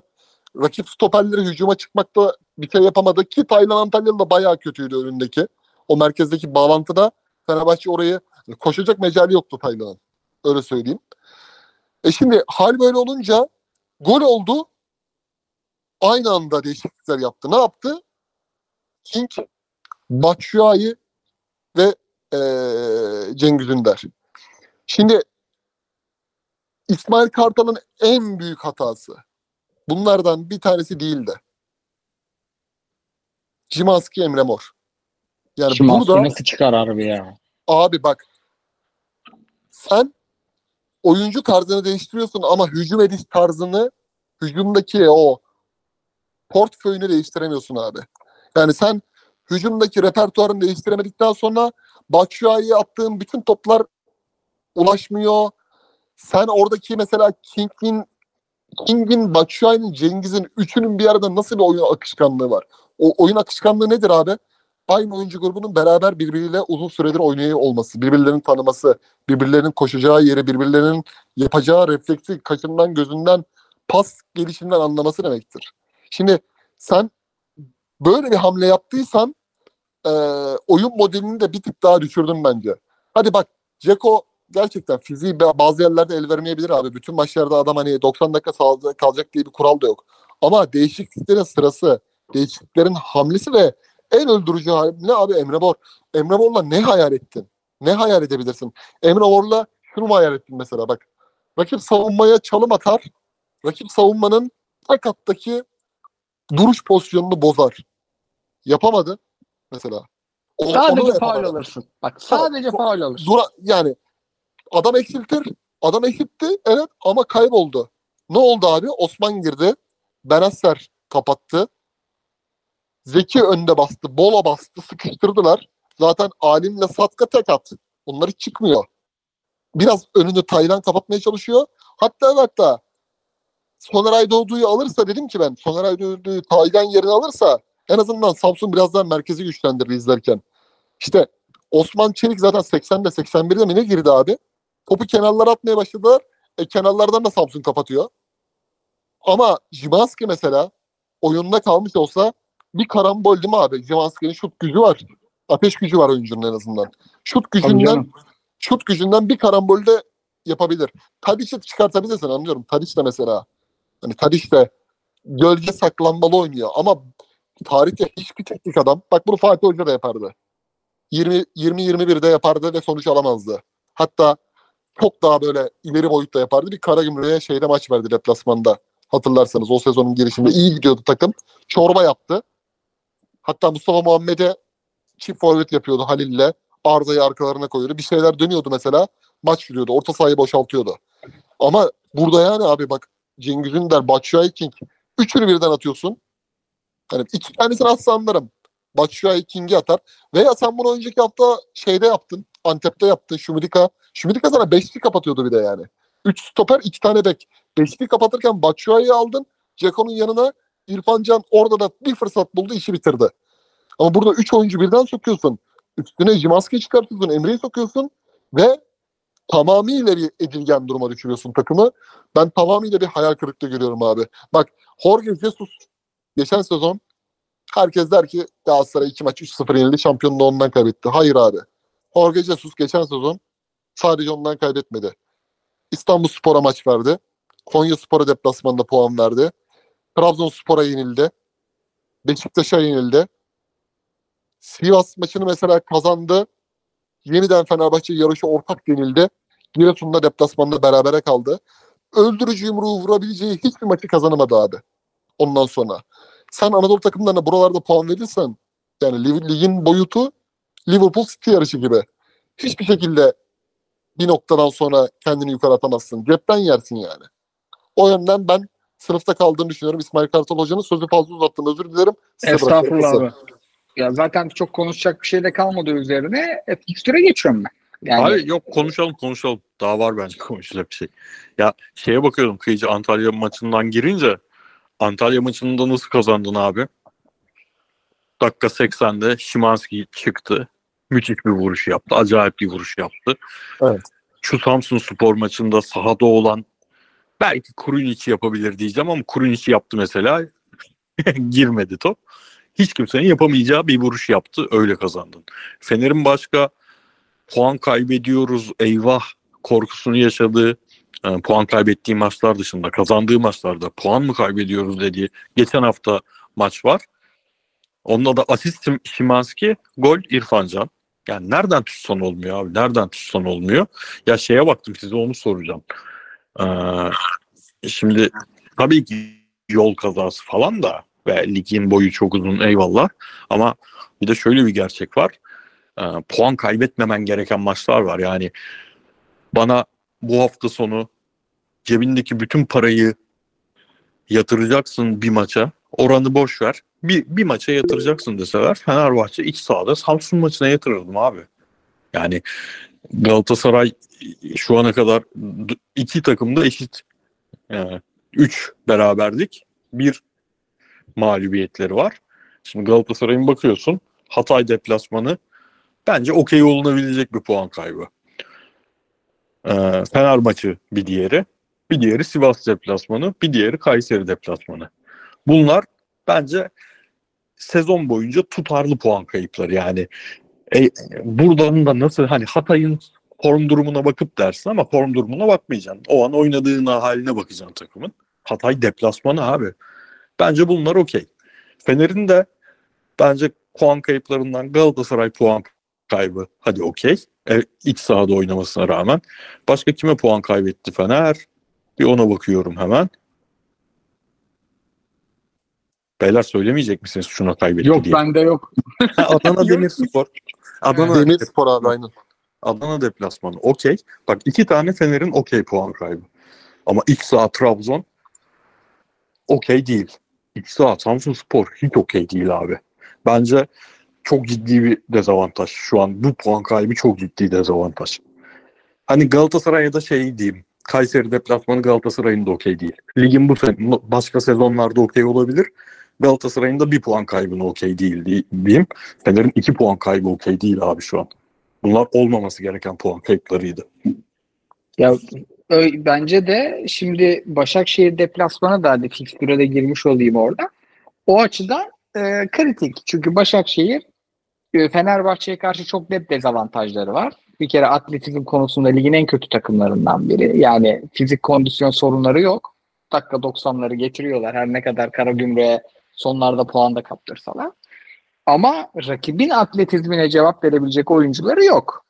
Ee, ve yani Emmanuel Deniz falan da işte geri döndü. Yani öyle ihtimal olan oyuncular da hocanın şu an planında yok.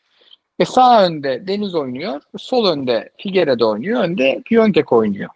Dolayısıyla kapattığın zaman, kapandığın zaman geri işin zor. Ama kazanıyor, zor kaybediyor Çağdaş Hoca'nın takımda. Yani buradan da bir şey çıktığı zaman o zaman da Fenerbahçe bu bir de e, arenaya gelecekler ve Kadıköy'de kazanamadılar. Yani ikili averajın da riskli olduğu dünyada e, kolay bir psikoloji değil. Kolay bir Katılıyorum psikoloji abi. değil. Katılıyorum abi ben. Ben şuna katılmam.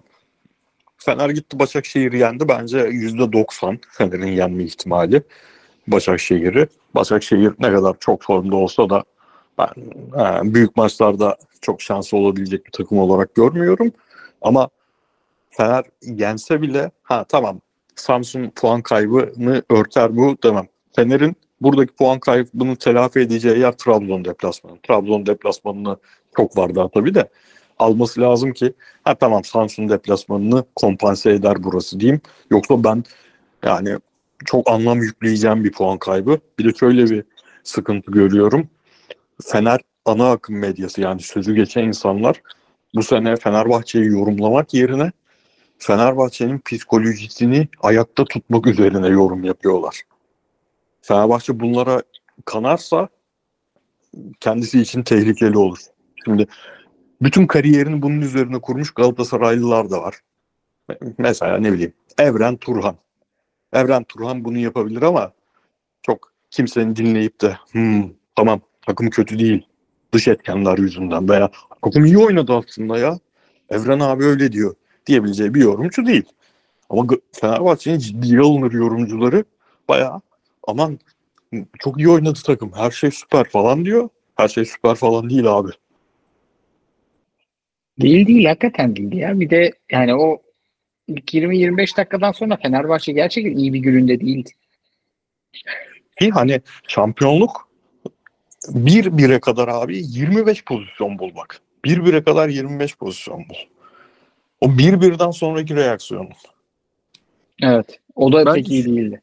Ben işler iyi giderken Ali Koç'un ben olduğum sürece şampiyon yapmayacaklar çıkışının da saçma bir zaman olduğunu düşünüyorum yine. O kesin öyle canım. Yani hiç olmayacak olmayacak bir zamanlama oldu.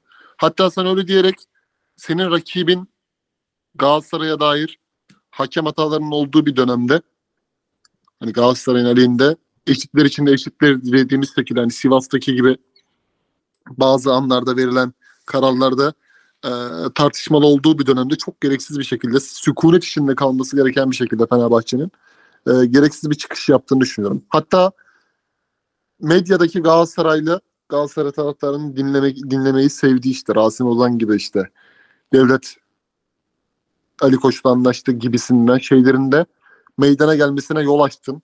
Yani çok başka bir şeye çektin olayı. Aynen. Onlara Saf, yem verdin. Safsata safsataya getiriyor.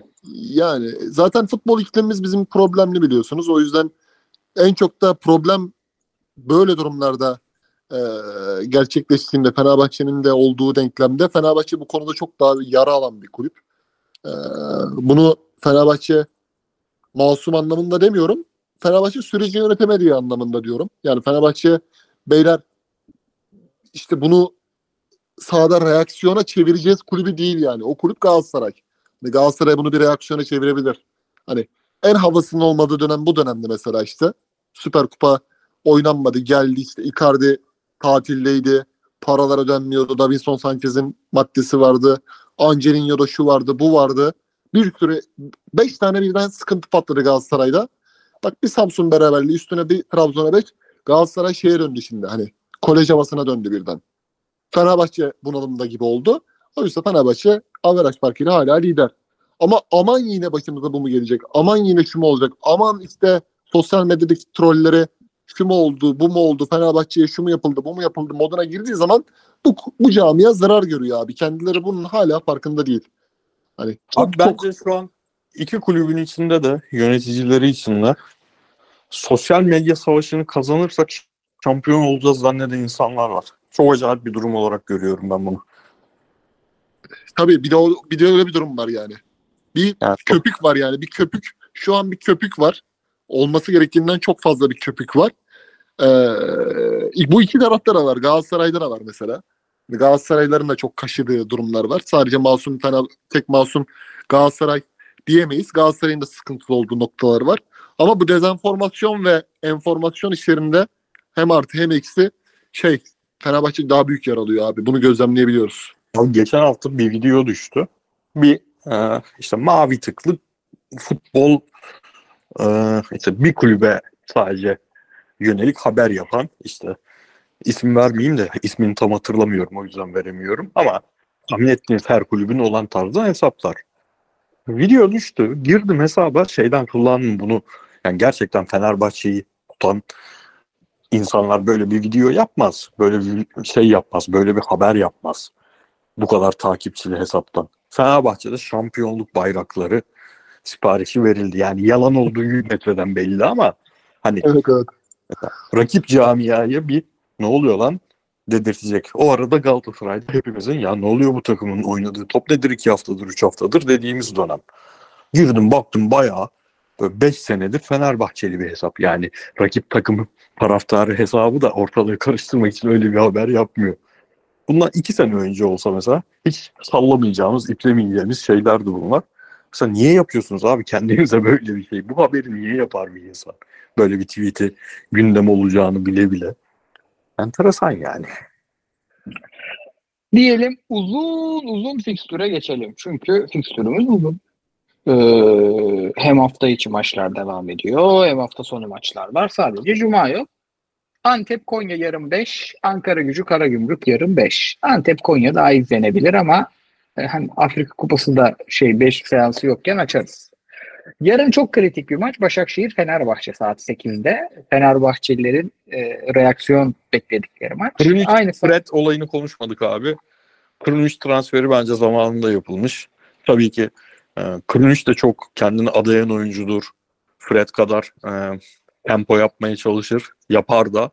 Ama birebir eşleştiremem. Yine de iki ay önceki Fred sakatlığı gibi bir anda o Norşalent Trabzon maçlarını yaşayacak bir durum yok. Yani epey bir zor bir maçına kadar Fener'in Antalya maçına kadar en azından absorbe eder. Gerçi sonraki hafta Antalya maçı da. Siz ne diyorsunuz? Vallahi- Genel görüşünüz ne? Vallahi ben Fred'in Zico da dönüyor çünkü. Fred'in kapladığı alanını kurum için kapatabileceğini sanmıyorum ya. Abi Ya rakip Başakşehir değil mi şimdi? İlk, ilk maç Başakşehir'le. Ha, ilk maç Başakşehir. Ben Kurunic'ten ziyade Cengiz'in sağ önde İrfan Can'ın 8 oynaması gerektiğini düşünüyorum orada. Abi hangi maçta bir maç oynadı çok kötüydü ama ya. Galatasaray maçıydı gerçi o. Evet evet o biraz şey maçtı abi hani Galatasaray rakip de kuvvetli olduğu için Galatasaray bir de orada biraz çizgiye bastırma işlerini çok iyi yaptı ya. Bayağı kötü göstermişti. Bir de oyunu Ama- kendi sahasında kabullendi. Kendi Tabii, sahanda tabii. oynayacaksan İrfan ne yapacak yani kendi sahanda? 10 numara şey oynayıp 8 numarada oynayıp. Bir de çok ilginç bir şey yapmıştık abi biliyorsun o gün. Hani Muslera uzun atıyordu Barış Alper'e direkt. Hani veya Kerem Demirbay'a veriyordu. Kerem Demirbay sağa sola organizasyon yapıyordu. Hani İrfan zaten sudan çıkmış balık oldu. Hatta İrfan'la beraber e, merkezde Crespo vardı yanılmıyorsam. Bayağı orada şey oldular, paralize oldular ama hem Cengiz'e oynatmak istiyorsun, Cengiz'in şut gücünden faydalanmak istiyorsun hem de İrfan'ı oyunda tutmak istiyorsun ya akışta. Hani Kurunic iyi oyuncu ama adaptasyon süreci bence hala hala mevcut. O yüzden İrfan, İsmail Cimanski sanki daha çok e, Berkaylı Başakşehir'e karşı, Berkaylı Deniz Türüç'e karşı, Başakşehir'e karşı topa sahip olmada daha da etkin kılabilir diye düşünüyorum. Ya abi Ça- Çağdaş Hoca Fener maçlarında hep bir ekstraya gidiyor. Böyle o ana kadar onu hep hep hatırladığım kadarıyla yani çok formda geliyor Çağdaş Hoca'nın takımlar Fener maçına kadar. Fener maçında hatta bir maçtan sonra kendine özel eleştiri yapmıştı. Ya biraz overthinking ettim anlamına gelebilecek bir şey söylemişti. Biraz o yüzden Fener'in puan kayıp ihtimali bu maçtan ziyade Antalya maçında daha yüksektir bence sonraki hafta. Diyelim devam edelim. Antalya Sivas'ta aynı saatte. Ee, Perşembe saat 5 Samsun Kayseri. Güzel maç olur da Kayseri yine maaş ödeyemiyormuş bir şeyler var. Kayseri Başkanı özellikle yani maşallah böyle bir futbol ikliminde en kötü açıklamaları yapma şampiyonluğunu kimseye bırakmıyor maşallah. Yani şey Şu an getirenlere 1.75 görünüyor Samsun Spor'un oranı alır kaçarım. aynen. Yani onları getirenlere sormak lazım. Bunlar sahibine sesi adamlar. Perşembe akşam 8 Rize Trabzon. Çok kritik maç. Olurum bu maçı ama alamam Galatasaray Alamazsın. İstanbul'da var. Ama var ya abi bak Galatasaray'ın beşinden daha kötü götürür Rize mağlubiyeti ha. İlhan Polut. Tak gidersin harbiden. Ne oluyor ya olursun. Galatasaray İstanbul Vallahi Galatasaray İstanbul Fener'in oynadığı İstanbul Spor'a karşı oynadığı iki hafta önce coşkulu futbolu bekliyoruz abi. Evet o şeyi bekliyoruz. Bu arada onlar da yine hoca değiştirdiler. Ve Yine Osman? Zeki Korkmaz'la kazandılar. Osman Zeki Korkmaz geri döndü.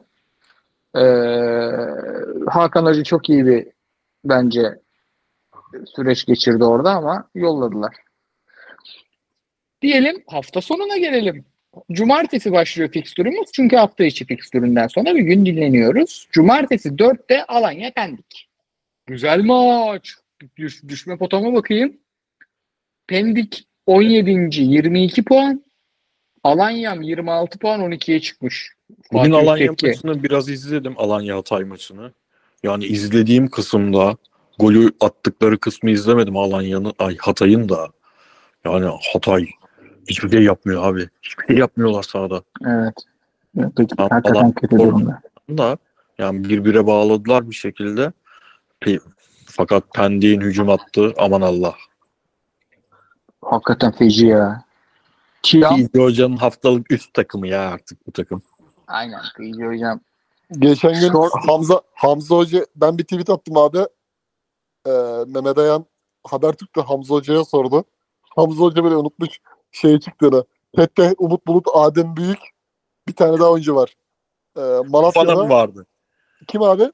Fofana mı vardı o zamanlar? Fofana Fofana aynen Fofana. 4 oyuncu birden 3-0. Ondan sonra hatırladı evet hadi 4-2-3-1 oynamıştık falan dedi. Canlı yayında. Yani hakikaten adamın kurduğu kadroyu adamdan iyi hatırlamak. Yani. Korkunç bir adamsın. Cumartesi akşam 7 Adana Demir Hatay. Çok tercih edeceğimiz bir maç değil. Pazar 13.30 Konya Başakşehir. Bak bu maçımı alırım. Sivas Spor Beşiktaş saat 16 çok kritik maç. Yani maçın iyiliğini kötülüğünü geçtim. Hakikaten Beşiktaş için kritik maç. Ee, bir şeyler görmesi lazım. Hocadan birkaç karar, yönetimden birkaç karar görmesi lazım. Taraftar hakikaten doluyor. Ee, aynı saatte Karagümrük Rize'de var. Fenerbahçe Ankara gücü pazar akşam 7'de Emre Belözoğlu Kadıköy'e dönüyor. Pazartesi 4 maç birden var. İstanbul Samsun, Kayseri Antalya bu saat 5 seansı. Ben Kanada erken giderim. Antep Galatasaray içeride Antep, İstanbul'da içeride, Antep'te içeride. Trabzon Kasımpaşa pazartesi akşam 8. Fener'le Galatasaray birer gün ara var değil mi? Evet. Ha, tamam. Fenerbahçe'ye bir kötü haber vereyim. Alisov elendi. Alisov dönüyor. Maça çıkar mı bilmiyorum ama Ankara Ama- gücüne dönüyor yani. Sen Emre Belözoğlu'nu yeterince tanımamışsın. Emre Belözoğlu gol atan santrfor sevmez. Oynatmıyor O, o, o maçta öyle bir Riyad Bayiç izletecek ki sana aklını alacak. Riyad Ee, denince artık sadece Serie A falan yapmasın değil 2019 yazına doğru gol atıp Galatasaray tribünlerine hareket çekmesini hatırlıyorum. Abi sen Başakşehir oyuncususun. Hani Beşiktaşlı olursun, Galata Fenerli olursun. Çekersin de niye o, o maç Galatasaray tribünlerine hareket çekmiştin acaba ya? Allah garip garip işler. Diğer sorulara geçeriz. Ama fikstür enteresan. Bizi zor yani podcast'imizi zorlayacak bir fikstür. Abi ben açıkçası çok çok çok sıkıldım bu Süper Lig hafta içi fikstüründen ya. Yani ne zaman normale dönecek bu lig abi? Sene İşte 4 bu sene- çıkıyor, 4 çıkıyor. Yine 4 çıkıyor abi. 4 çıkmıyor mu? Yok yok 3 çıkıyor abi 18'e düşüyor. Bir de Euro 2024 sıkıştırdı zaten. Diyelim başlayalım. Buğra Bey sormuş. Selamlar Fenerbahçe'de Tadic'in sezon başındaki veriminden uzak olduğunu düşünüyor musunuz? Yoksa etrafındaki oyuncuların son dönemlerine daha önceki haftalara maç içi performanslarında düşüş var diye mi öyle gördüm? Bence ikisi de. Yani kötü bir günüydü ya hepsinin. Bence Tadic'in en iyi maçıydı bu arada. Yani o ilk 20 dakika oynanan futbolu Fenerbahçe Aynen. çok rahat bu maçı 3-0 yapıp ekmek arasına dürüp yiyebileceği bir maçtı. Dünyanın en saçma benzetmesini yaptım da 2 saat konuşunca insan ağzından neler çıkıyor. Bir şey Abi ben- değil mi? Daha da, bir buçuk saat olmuş. Ha iyi. Hiç fena Abi- gitmiyoruz. Tadic'in e, artık şeyi düşünüyorum yani sistem işliyor ve sistem işlerken sahada çok görünmesine gerek kalmadan sadece rakibin iki tane savunmacısının çünkü neredeyse bütün takımlar Antalya maçından beri Antalya onu gösterdiğinden beri Tadic'e iki kişi yolluyor ve a- İrfan Can'ın bu kadar skorer bir sezon geçirmesinde, Şimanski'nin bu kadar skorer bir sezon geçirmesinde sahadaki varlığının etkili olduğunu düşünüyorum. Planın işleyen bir parçası. Ha, Tadic'ten beklentimiz tabii ki sezon başı yaptığı topu ayağına aldığında abi neler yapıyor bu herif ya. Senelerce izledik ama gelip bu ligde yapması hala etkiliyor insanı dediğimiz şeyleri yapmasını istersin de işler yolunda giderken problem yok ama işte bu maçta göremedik gibi. Mesela 1-1 olduktan sonra belki yapacaktı adam bugün. Bu maç maç 1-1 oldu 5 dakika sonra çıktı adam. Evet biraz yani ya tabii için çıkmasını bir tık anlayabiliyorum çünkü gerçekten e, enerjisi azalıyor kanatta da. Ben bu Çok hakikaten göremedik. ben bu yabancı performans veremeyen oyuncularla ilgili kısa bir şey söyleyebilir miyim abi? Fenerbahçe ve. Galatasaray'da sadece yabancı değil yerli. Yani şimdi Galatasaray'da bu Angelino özelinde de var. Endombele'de de bu son dönemde var. Okan Hoca Endombele ile ilgili bir şey söyledi mesela maç sonunda da. Hocanın görüşüne katılmamakla birlikte tabii ki saygı duyuyorum. Yani Endombele'ye karşı o yıpratıcı eleştiriler yapan kişiler grubuna hocanın hoşlanmadığı düşmek istemem. Tekrara girmek istemem zaten her şeyden önce. Ama şimdi yani Angelino aslında bir kalemde silinecek bir oyuncu değil. Angelino kalsa katkı verir. Angelino'yu beşlinin solunda denesek katkı verir. Bak bu gibi şeylerden abi kurtulmak lazım. Fenerbahçe'yi Aziz Yıldırım döneminden beri Aziz Yıldırım'ın Fenerbahçe'nin üzerindeki etkisinin azaldığı dönemleri biliyorsunuz. Ali Koç'un geldiği dönemleri. Son 10-12 senede bitiren şey budur. Beşiktaş'ı şu an bitiren şey budur. Raşit Gezal'ların, Valentin Rozier'lerin, Jackson Muleka'ların, şu an Rebic'lerin, Mert Hakan'ların, Rossi'lerin, ondan önceki dönemdeki gelen yabancıların ismini unuttuğum. Galatasaray'da bu şey yoktur. Galatasaray'da kötüysen gidersin. Bu biraz Real Madrid dönemidir. O kalırsa aslında olsaydı diye Angelino'ya 6 milyon euro falan verilmez. Saçma sapan şeyler okuyorum abi. Bunu yapmayın. Sosyal medyada da bu tuzağa düşmeyin. Olmadı abi olmayacak. Olabilecek bir ışık yok. Endombele de olmayacak. Ama Endombele kiralık kurtulabilirsin. Angelino'ya para verip de alıp içeri atamazsın. Bugün Fenerbahçe hala Mert Hakan'dan kurtulmaya çalışıyor. 4 yıllık kontratının son senesi bir Anadolu takımıyla anlaşacak. Hani Galatasaray'da oynarken Ömer Bayram yarım sezon iyi katkı verdi. Ondan sonra senelerce kaldı. Mbaye Cagney senelerce kaldı. Çok alakasız birçok isim mesela. Bir isim söyleyeyim mi abi? Mauricio. Isla. 3 sene oynadı Fener'de. Mauricio Isla. Mauricio Isla mesela dediğin gibi abi aynen çok güzel. Yani bu bu bence kulüplere en büyük vuran şey sıkıntı. Semihlerin süresinden çalıyorsunuz. Mesela Emre Mor'la Buruma geldi. Geçen sezon burada ilk birinci program çok büyük transfer yanlışları Fenerbahçe için. Ne olmuş büyük takımda sana ne verebilir? Hayata Karagümrük'ten döndü diye hemen gittin koşa koşa Emre Mor'u aldın. Sana ne verdi bir buçuk yıldır? Evet. Veya Mert Hakan. Fatih Hoca da istiyordu. Fenerbahçe aldı. Fenerbahçe'nin elinde patladı. Yani küçük Senin de küçük zaman dilimleri Gayet Zaman zaman- zaman Emre Kılınç patladı. ha, Emre Ama Kılıç çıktın. patladı. Aynen. Çıktın ama. Çıktın evet. Aksiyon aldın çıktın. Sen başkalarını da besledin mesela. Şu an aklıma gelmiyor ama işte mesela Yedlin. Neydi hayal ettin ne aldın? Yedlin kaldı ne oldu mesela? Ertesi sezon kaldı ne oldu? PSV maçlarında falan sezon girişinde de oynadı. Randers Menders oralarda da oynadı. Bir şey olmadı. Bu zarar veriyor abi. Angelino gönder. Hemen. Endombele gönderebiliyorsan gönder. 3 milyon euro mu veriyorsun? 3 milyon euro atıyorum veriyorsun. Üçlük yapmış sene. Bir buçuk ver gönder. O oyuncu grubunun içinde 21-22 tane işine saygı duyan pırıl pırıl genç oyuncuların olduğu denklemde o oyuncu grubun içinde bir tane kilosuna dikkat etmeyen savruk savruk hareketler yapan kişi olmasın. Bir buçuk milyon euroyu yakarsın ama başka şey, başka şey çıkartırsın o bir buçuk milyon euroyla. Bir buçuk milyon euroyu başka yerlerden kazanırsın yani manen. Belki maddi külfete girersin ama olmamalı. Fenerbahçe de öyle mesela. Mert Hakan olmamalı abi. Mert Hakan atıldı İsmail Kalta üzerine yürüdü ya mesela. İlişkini kes. Gönderiyorum kardeşim hadi. 6 ay sonra 6 ay sonra da sözleşmeye falan oturmuyorum seninle. Hadi güle güle. Beşiktaş'ın şu an yapması gereken Beşiktaş niye battı abi bu durumda? 10 tane oyuncu var abi. 10 tane topçu var. Gönderemiyor.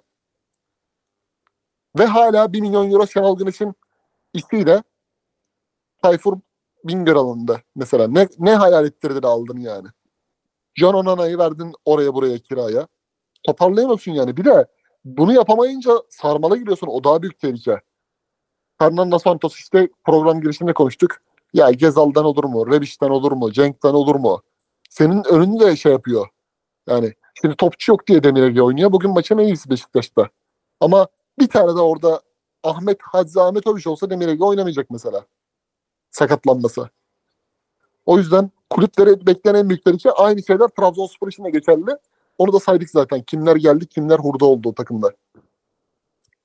Trabzon harbiden. Sonsuz katılıyorum ama yani mutlaka bizim yaşın da etkisi var. Şu an öyle bir çağın içindeyiz ki son birkaç senede biz ayak uyduramamaya başladık. Her aşırı uç karşı aşırı ucunu doğuruyor. Şimdi mesela Endombele olayından ele alalım.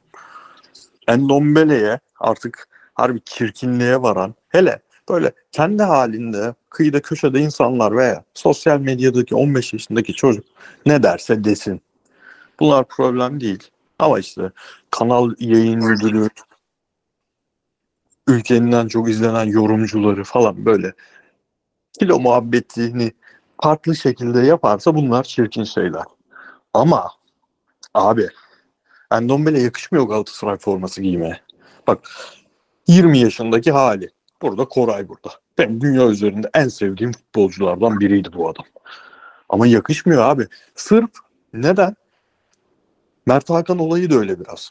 Şimdi Mert Hakan olayı sen ben sallıyoruz diyor, diyelim. Galatasaraylılar sallıyor. Yedirmeyiz.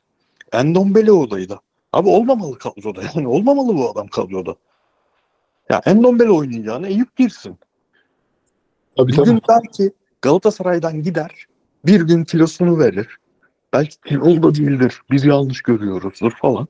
Ama sırf sevmediğimiz insanlar bu adamla eleştiriyor, dalga geçiyor diye Endombele gitmemeli. Ya abi nereden çıkıyor bunlar? Gitmeli Angelino. İşte iki tane edit Galatasaray bu adamın değerini bilemedi.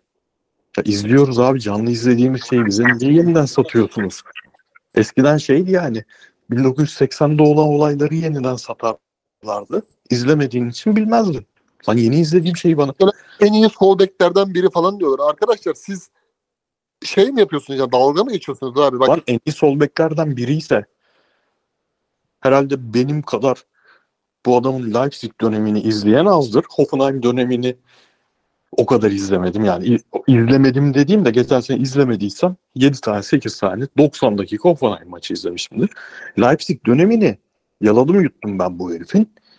En iyi halidir. En verimli halidir. Nagelsmann'ın üçlüsündeki kanat bek hali falan. O Mourinho'yu ne hale getirmişlerdi United'ı falan. Ben niye şey demedim? Süper bir bek alıyoruz demedim. Bu kadar izleyen adamı. Ya Trabzon maçı Galatasaray'ın atağı başladı. Kadrajda Kaan Ayhan yok, Kaan Ayhan yok, Kaan Ayhan yok. Oyuncular paslaşıyor, paslaşıyor. Ben dedim ki Zaha şimdi sola çekip vuracak. Daha Zaha'nın sola çekip vurmaya e, ilk ayağına aldığı an kadrajda olmayan adam bir anda kadraja girdi ve o golü attı. Bu Angelino aylarca oynadı bu takımda.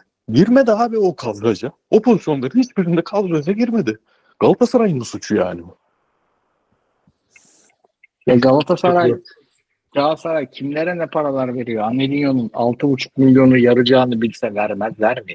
ya bir de bunu bir savaşa çevirmeye gerek yok. Olmadı mı olmuyor abi göndereceksin ya. Ya bir de şey de olabilir abi. Oyuncu iyidir burada olmaz. Adam alışamaz, sevemez. Bir şey olur. Ailevi bir durumu olur. Başarısızlık dediğin şey bir durumdur. Niye bu kadar?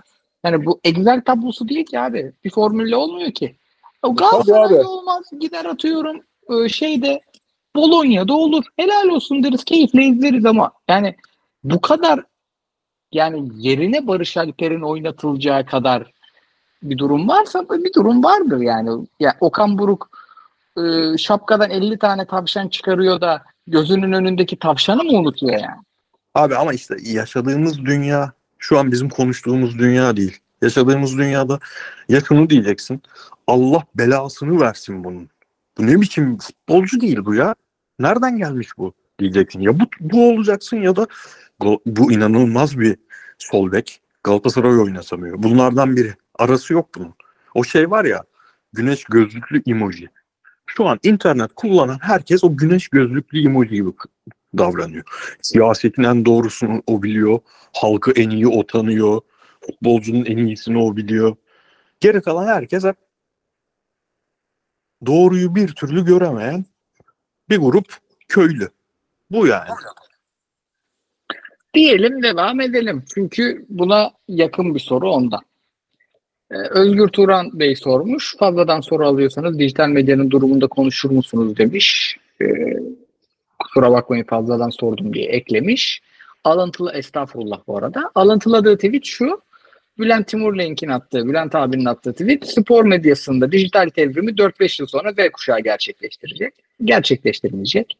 Bugün izledikleriniz geleneksel medyanın kustuğu çapsız, karaktersiz, kullanıcı, kullanışlı yüzlerdir. Devamı Yani Bülent, Bülent Bey itibarı olmadıklarından- için. itibarları olmadıklarından ve şereflerini yitirdiklerinden bu kadar yüzsüzler. Ben bu adamları Bülent abi kadar tanımıyorum. Tabii. Ama spor dünyasında dijital devrimi gerçekleştirecek Z kuşağı o adamları izlemeyi bırakarak başlayabilir. Abi düzen içine aldığı herkesi kendine benzetir. Aynen. Biz de dahil. Düzen Aynen. o yüzden hiçbir şeyin bu ülkede bir devrimi olmaz. Bülent Timurlenk'in söylediği şey kısmına yüzde yüz katılıyorum. Yani e, dijital medya diye bir şey yok aslında. Bülent Bey'in Evet. dediği bu. Dijital medya dediğimiz yine yani X bir televizyon kanalından gelip YouTube kanalında konuşmaya başlayınca dijital medya olmuyor orası. Sadece o kanalda lan diyemezken burada lan diyor. Ha, orada O- cips yemezken burada cips diyor. Ha, çatır çatır cips. Yani bu arada bence çok kötü bir marketing. Yani cips canlı yayında gelmesi falan. Tatlı 50 yemiş bin- olarak söylüyorum canlı yayında. 50 tane reklam yaptık. Ben, rek- ben reklam ajansı direktörüyüm 3 yıldır. O cipsi yiyen adamı cips markası çıkarttırıyor genelde. Abi şöyle bir şey söyleyeyim ben de bu konuya dair kendi görüşüm. Hani bu 2012 ile 2017 arası gerçekten bizim de o zamanki çok az takipçili hesaplarımızla Frisk'le beraber hakikaten komik olduğu için izlediğimiz beyaz futbolun hepsi birer mini taklidi haline getirdi. Aynen. Evet her yer Bak. beyaz futbol oldu. Be- benim için beyaz futbol 2012'de Aziz Yıldırım'ın avukatının adı neydi abi? Seninle yarıldığımız. Faik miydi? Emin Öztür, Özkurt.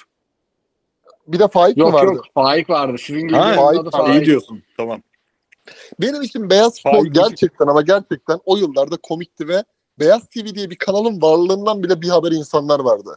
Ama şu an dijital mecralarda çok böyle e, aşırı derecede izlenen programların e, bu yerli olsun yabancı olsun hepsi birer beyaz futbolu taklit ediyor. Ben şimdi eğer bir şeyin orijinalini izlemek istesem onu izlerim yani. Beyaz futbol tarzı bir şey izlemek istesem açarım onu izlerim ve bu adamlar da hakikaten o zamanki rutinleri sizlerden daha komikti.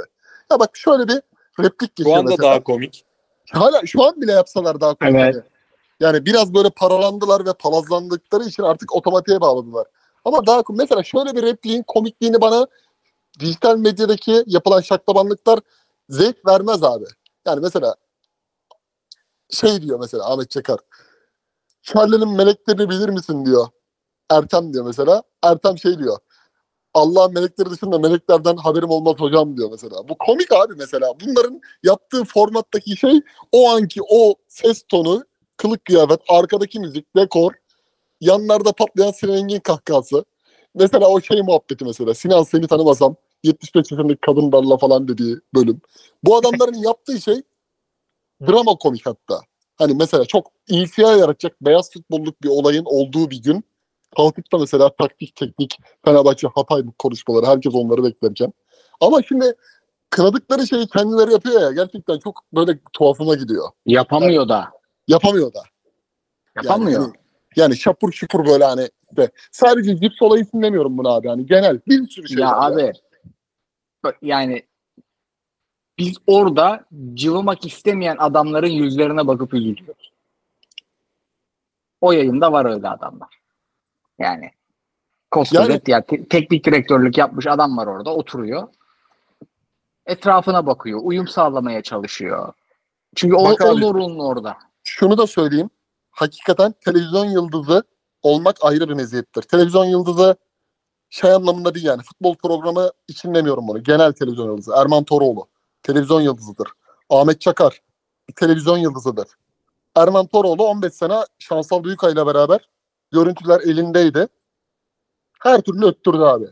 Ama Ahmet Çakar öyle değil mesela. O görüntü yokken mesela pozisyon tartışma programları işte Santra'dır, şudur, budur. Hani Erman'la Şansal'dan sekenleri toplayarak bir kariyer yaptı kendine. Mesela hedeflediği noktaya gerçekten geldi. Televizyon yıldızı. Prime dönemleri var. Ama işte bloklardan başlayarak, bloklardan gelip de, bloklar döneminde yükselip de onların aldığı iğmeyi biz yıkacağız, biz o saltanatı yıkacağız, başka bir şeye başlatıp da bu noktaya işi getirmek, sulandırmak, bu noktaya çekmek kötü bir Ahmet Çakar taklidi, Erman Toroğlu taklidi oluyor.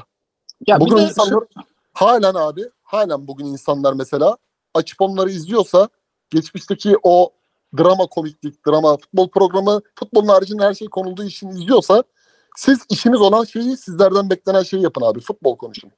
ya o işleri de zaten yapıyorlar. şöyle bir durum var. Bu ticari olarak da herhangi bir getirisi olmayan bir iş. Yani o markalar, sponsorlar vesaireler geliyor geçiyor görüyorsunuz orada. Yani bizim oyun sektöründe aldığımız bir sponsorluğun üçte biri, dörtte biri fiyatlar, maliyetler 50 katı, 100 katı. Yani imkanı yok çıkmasının. Yani ben bir videoyu ne kadara satacağımı, alt bantını, açıklamaya linkini, ekstra iki tane story ile bir duyuru videodan önce bir duyurudan sonra hepsini ezbere bilen buna göre çalışan buna göre de 50 kişilik şirketi döndürmesinde kendini payı olan biriyim. Genel ya genel müdürüyüm ya. Spor tarafındaki her şeyin de maliyetini kamera sayısını gördüğüm an söyleyebilirim. Zaten spor tarafında şöyle bir sıkıntı var. Çoğu parayı sonradan gördüğü için ne al, ne para kazanıyorsa herkese söylüyor. O maliyetlerin çıkması reklam sponsorluk modeliyle olmaz. İnsanlar da oradan kar etmeyi, yatırımcıları da kar etmeyi düşünen varsa mutlu olmayıp bırakıyor zaten. Patron e, bekçiliğinin adında genel yayın yönetmenliği olmuş. Patronu mutlu etmeye çalışan adamlar var. Yöneticilik tecrübesi yok, kreatif tecrübesi yok. E, herhangi bir bir proje yaptım, ödül aldım diyen bir tane adam yok. Onların işi patronun hedeflerine uygun bir şeyler yapmak. Patronun hedefleri ne diye sorarsanız da PR hedefi olmayan herkes zaten garip garip şeyler koyuyor. Bir bunun dışına çok iyi en az izlediğim yer Sokrates'i koyarım. Çünkü Sokrates'in patronu yayıncı olduğu için bu işleri bilen bir adam. Adam yayıncı. Yani publisher adam. Oyun da çıkarabilir o. YouTube kanalı da çıkarabilir. Çünkü tecrübesi var o konuda. Onlar o yüzden farklı bir yerde duruyor. Çünkü sahibi publisher. Onun dışındakilerin hepsi kendi yayın yaptığım yerde e, ayırmıyorum. Onun dışındakilerin hepsi başarılı işletmeler değil. O yüzden de burada yapılan garabetlerin tamamı enteresandır buraya da özgü garabetler. Çünkü Türkiye dışında çok yok. Böyle haldır huldur milyonlar harcanan YouTube kanalları yok. ESPN'in var çünkü televizyon da harcıyor. Ve şunu anlamıyorum. Televizyon bitti. Televizyon bitmedi. Avrupa'da bitmedi. Amerika'da bitmedi. Canlı maç yayınları, maç önü maç sonu yayınları aslanlar gibi izleniyor. Biz de oturup izlemiyor muyuz abi? Gary Neville'ları, Thierry Henry'leri. Ben moderatörlük öğrenmek için her gün Kate Abdo izliyorum. İnanılmaz bir kadın. Bunlar televizyonda yayın yapmıyor mu? İzliyoruz. Televizyonu bitiren adamlara dijitale emanet ederseniz buralarda biter. 2 artı 2 her yerde 4. 8 demeyin yani. Televizyonu bitti çünkü televizyonu iyi yönetemediler. Şimdi de burası bitecek. Ama buranın çıkışı var. Şahıslar kendi kanallarını, kendi mecralarını kurup kendilerini daha maliyetsiz ifade edebiliyorlar. Onlar kazanıyor zaten. İleride de onlar kazanacak. Bittiği yer belli yani. Ama Z kuşağına her boku da Z kuşağına yüklemeyin. Yani Y kuşağının kardeşi, çocuğu bilmem ne ki bu adamlar ya. Y kuşağı neydi ki Z kuşağının? Levi Bey'in Zaha sorusunu cevapladık. Dur abi bir toparlayalım. Bir dur. Buyur. Slimani girdi bu arada Cezayir'de geçmiş olsun. Ulan bak iki gündür her dediğimizin tersi çıkıyor. Hadi Slimani be. iki gol. İki gol. iki gol ihtiyacımız var. Slimani şu an nerede oynuyor ya? Abi Slimani'nin şu an nerede oynadığını ne yapacaksın ya? Hala oynuyor yani merak ettim. Oynuyor Bakayım abi hemen senin için bakacağım. Açtım açtım açtım açtım. Coritiba Nerede oynuyor Futbol şu an? Club. Curitiba mı? Vallahi Coritiba'da Oha. oynuyor. Oha. Oğlum inanılmaz bir şeyden ilk sormuşum ben bunu size. Harbi. Yok ya. Yok ya lejyoner değildir. Yok o lejyoner değildir ya. Yemin ediyorum var ya en az şeyin Fransız forvetinin adı neydi? Meksika'da oynayan. Andre Pierre Gignac. Gignac ha. Gignac'ın Meksika'ya gittiği kadar garibime gitti bu bilgi. Yok Abi. ya. Yok ya dünya vatandaşı o değildir. Acun Ilıcalı'dır. Beni daha şaşırtan bir bilgi. Kuritiba'dan önceki takımı Anderlecht. Sizde var mı bu bilgi? Yok ya gezmez. Şey değil mi? Brüksel, Brezilya'nın güzel şeyleri. Bu adam kadar iyi gezen yok. Kimse kusura bakmasın. Tayfun Taliboğlu. Lisbon, Kusura. Lisbon. Oh, Allah'ım. Adamın kariyer müthiş ya. Ama şunu söyleyeyim. Bissam Bi- Ben Yedder Slimani hattı Fener sonrası. Muhteşem bir ikiliydi be. Monaco oradan bir şampiyonluk çıkarması lazımdı. Abi son Aa. olarak ben de şöyle toparlamak istiyorum. Yine şeyden toparlayacağım. Tepki gösteriliyor falan ya bu insanlara. Maalesef şu anki dünyada bu tepki hakka atarak okuyor bu adamlar bunları. Çünkü Evet. şey yok yani. Ya ben yanlış yaptım yok. Ben rezil oldum yok. Ben rezil oldum ve dikkat edeyim yok. Şimdi bir insan şey olayı. Draxler değil Drexler olayı. Ekşi sözlük olayı. Bunu yaşamış insanın mesela bundan kendisi bir şaka çıkartmamalı bence. Bundan yani bu az buz bir şey değildi. Mesela biz bunu çok az buz bir şey olarak görüyoruz. Mesela internette okuduğun bir şey özel haber olarak veriyorsun. Sonra da şimdi aynı insan yanında çok saygıdeğer insanlarla beraber otururken şey deyip duruyor. Galatasaray'da acayip sorunlar var. Bak olabilir Galatasaray'da sorun ve Galatasaray'da sorun olması konuşulmalı. Ben o nasıl benim takımımda böyle şeyler konuşursun diyecek adam değilim. Ama abi yani sürekli bütün kariyer böyle bir olayı yaşamış bir insanın içeriden duyuyor, içeriden duyuyoruz, içeriden duyuyoruz da gitmemesi lazım. Buralara müdahale edilmesi lazım. Yani veya ya Şimanski skorer değil. Mesela tamam söylenebilir ama mesela o özgüven bunu söyleyip bunu söylediğin adam da 15 gol attığında yani buna kahkaha atarak da devam et. Çünkü şu anki dünyada olumsuz yaptığın şeyler de sana ekstra tık getiriyor. Bunu çözmeden hiçbir şey çözülmeyecek. Aynen gördün mü fav sayısını. Ondan sonra da birbirine sen bot basıyorsun sen bot basıyorsun diye bok atıyorlar. Siz zaten Yani botsuz- spikerler abi. Sizin- Spikerler. Spi- Dün bir spikeri gördüm. Sevdiğim de bir spiker. Video çektiriyor. Yani işte biri video çekiyor maçı anlatırken. Pozisyonu değil kamerayı kesiyor ya. Yani TikTok videosu yapılacak diye. Bakalım nereye gidecek yani.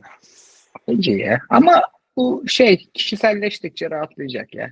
Herkes kendi alanında konuştukça onlar da o- ona göre kitleleri olacak.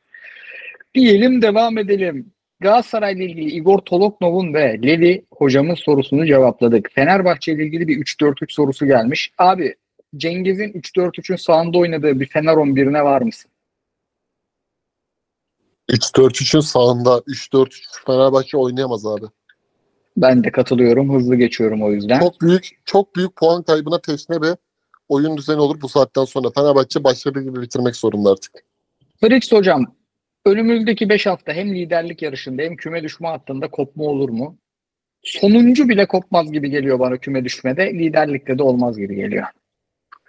Abi hemen bir Galatasaray maçlarına bakayım diyeceğim de çok vaktimiz yok.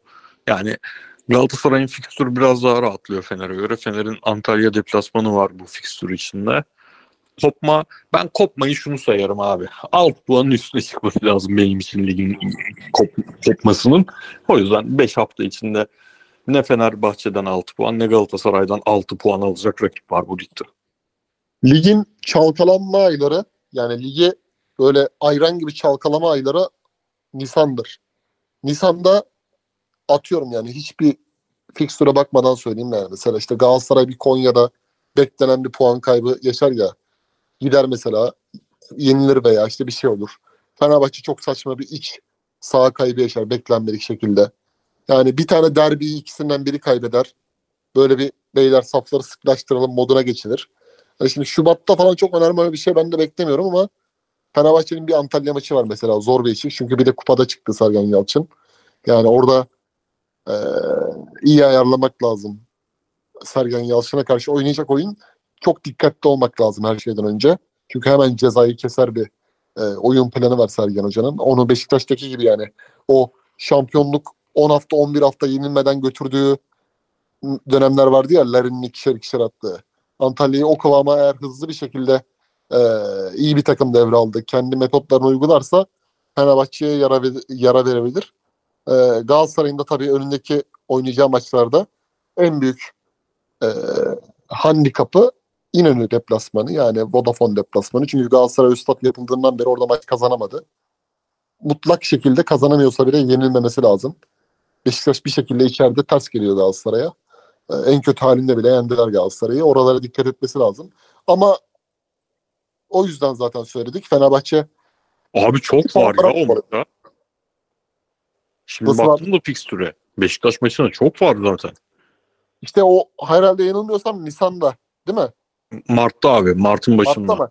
İşte oralarda bir şey oluyor abi. Hani Galatasaray bir böyle puan bırakır dediğimiz yerlerde bir Beşiktaş maçında mesela gidiyorsun yenemiyorsun veya yeniliyorsun ya geçen sene de oldu. Ondan önceki Fatih Hoca'nın sezonlarda da oldu. Ee, boy gösteremiyor mesela. Öyle beklentiler var ama bu hesaplarda tabii rakibin hani Fenerbahçe'de Galatasaray orada puan bırakır diye bir rahatlığa erişiyor oralarda. O önemli abi. Diyelim bakalım devam edelim. Barış Alper sorusunu da cevapladık Mentalist Hoca'nın.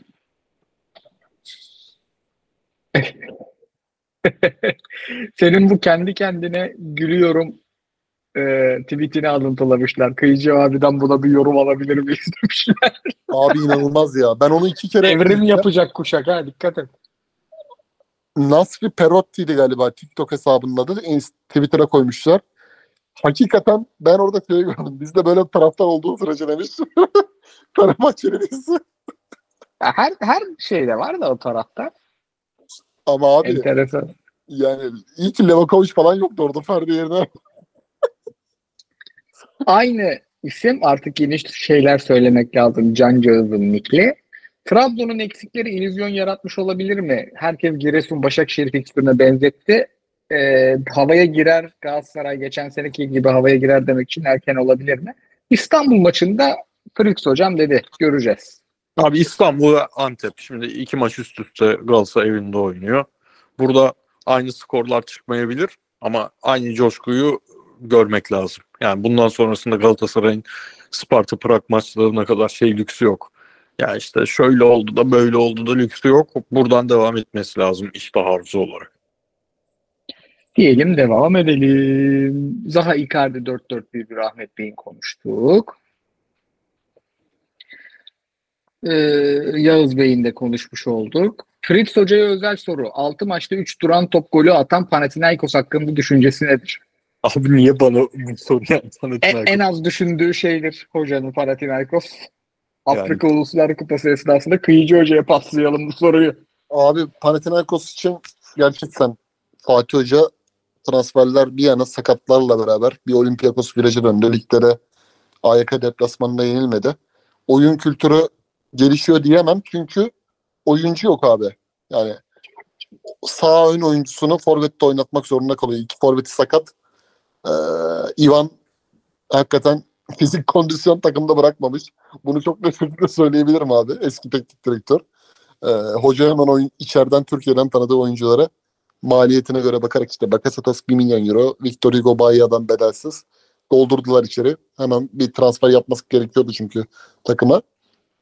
Bernard eski Bernard gibi değil. Shakhtar'daki hali gibi oynamıyor. O biraz kesik yiyebilir ama Fotis'in dönmesi lazım abi. Hafta sonu PAOK maçı var. Yani yarın Atramitos maçı var yanılmıyorsam kupada. Bu arada Sasa'yı bir çalıştırıyor Atramitos'u. Ee, Fatih. Hoca'ya rakip olacak. Ee, hoca belki rotasyon yapabilir. Kupa çünkü iki maç enemeli gidiyor ama PAOK maçı çok kritik. Çünkü e, puanlar eşit ve playoff sisteminde bir puan, iki puan bile biliyorsunuz çok değerli. PAOK maçında yenilmezse eğer Pa- Panathinaikos'ta hoca gemiyi limana yanaştırmaya bir adım daha yakın olacak. Çünkü büyük bir challenge açtı orada Lucescu. Benim oğlum Razvan Lucescu benim terimi yendiğim gibi terime yenilmez dedi. O yönden de önemli bir maç bizi bekliyor hafta sonu. Bu arada sorunun neden bana sorulduğunu şimdi uyandım.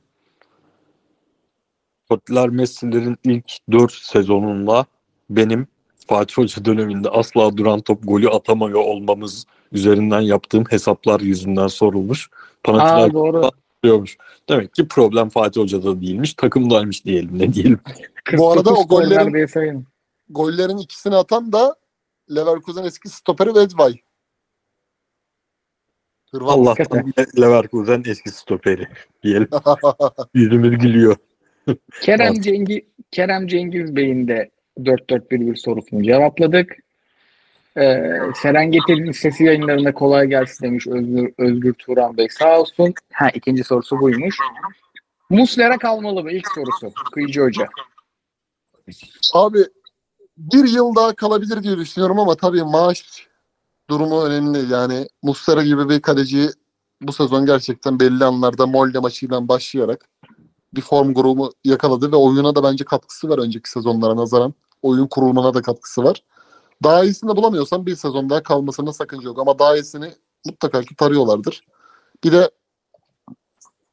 şeye bağlı abi yani oyuncunun Uruguay'a dönmek istiyorum diye düşünebilir ya. Muslera Galatasaray'dan nereden baksan bir 11 yılda bir 30 milyon euro kazanmıştır herhalde aşağı yukarı.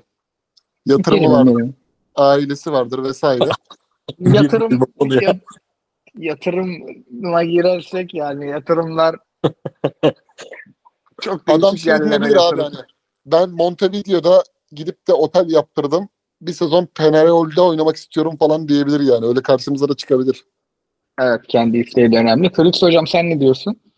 Abi kalmalı ya. Hani ben hele şöyle 3 sene öncesini falan bizi dinleyenler şaşıracaktır benim bu kadar net kalmalı diyişim ama şunu da net olarak görüyorum ki mesela özellikle Livakovic'in yan toplarda düşünürken kendi içimde saçma geliyor ama aslında saçma da değil.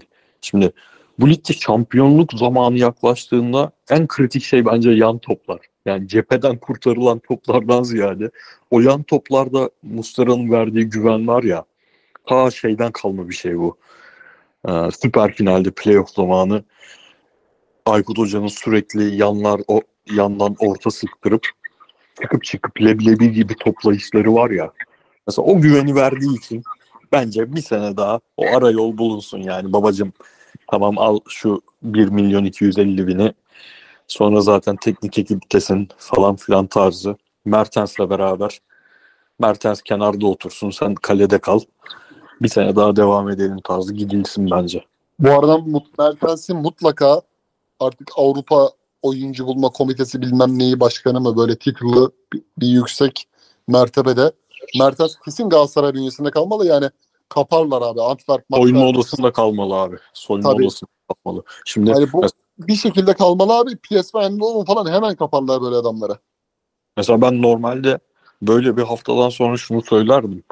Ee, ligin bundan sonrasında 60'a 40'tır Galatasaray'ın şampiyonluk şansı derdim. Diyememe sebebim şu an o kulübün içinde Bonucci var, Dzeko var, Tadic var. Önemli abi figür. Yani Mertens de soyunma odasının bir parçası olarak kalmalı bence. Diyelim devam edelim diyeceğim ama sorular bitmiş. Soruları bitirdik ya. Bağlayalım Britanya- abi artık. Aynen. Bağlayalım mı? Saate bakayım bir. 2 saat 10 dakikaya. Serengeti'nin sesi saati diyelim abi. Aynen. Hayır hayır yani. Bu 2 saat 10 dakikalık podcast'ı atmak çok zor oluyor da dosya büyüdükçe ondan 2 saat 10 dakika yazdım. Yoksa ya 40 dakikada konuşuruz. Abiler var mı ekleyeceğiniz bir şeyler? Abi Cezayir gitti ya. Vallahi şu an şok içindeyim. Ne yapıyor bu Vallahi- herifler? Valla çok güzel bir Süper Lig haftası konuştuk bence. Değinmediğimiz bir nokta kalmadı. Bu hafta sorular da güzeldi. Bence bizim performansımız da güzeldi. O yönden dinleyen herkese teşekkür ederiz. Dinleyenlere çok teşekkürler ediyoruz. Haftaya yine bir sürü güzel maçla görüşmek üzere. Hoşçakalınız efendim. Hoşçakalın.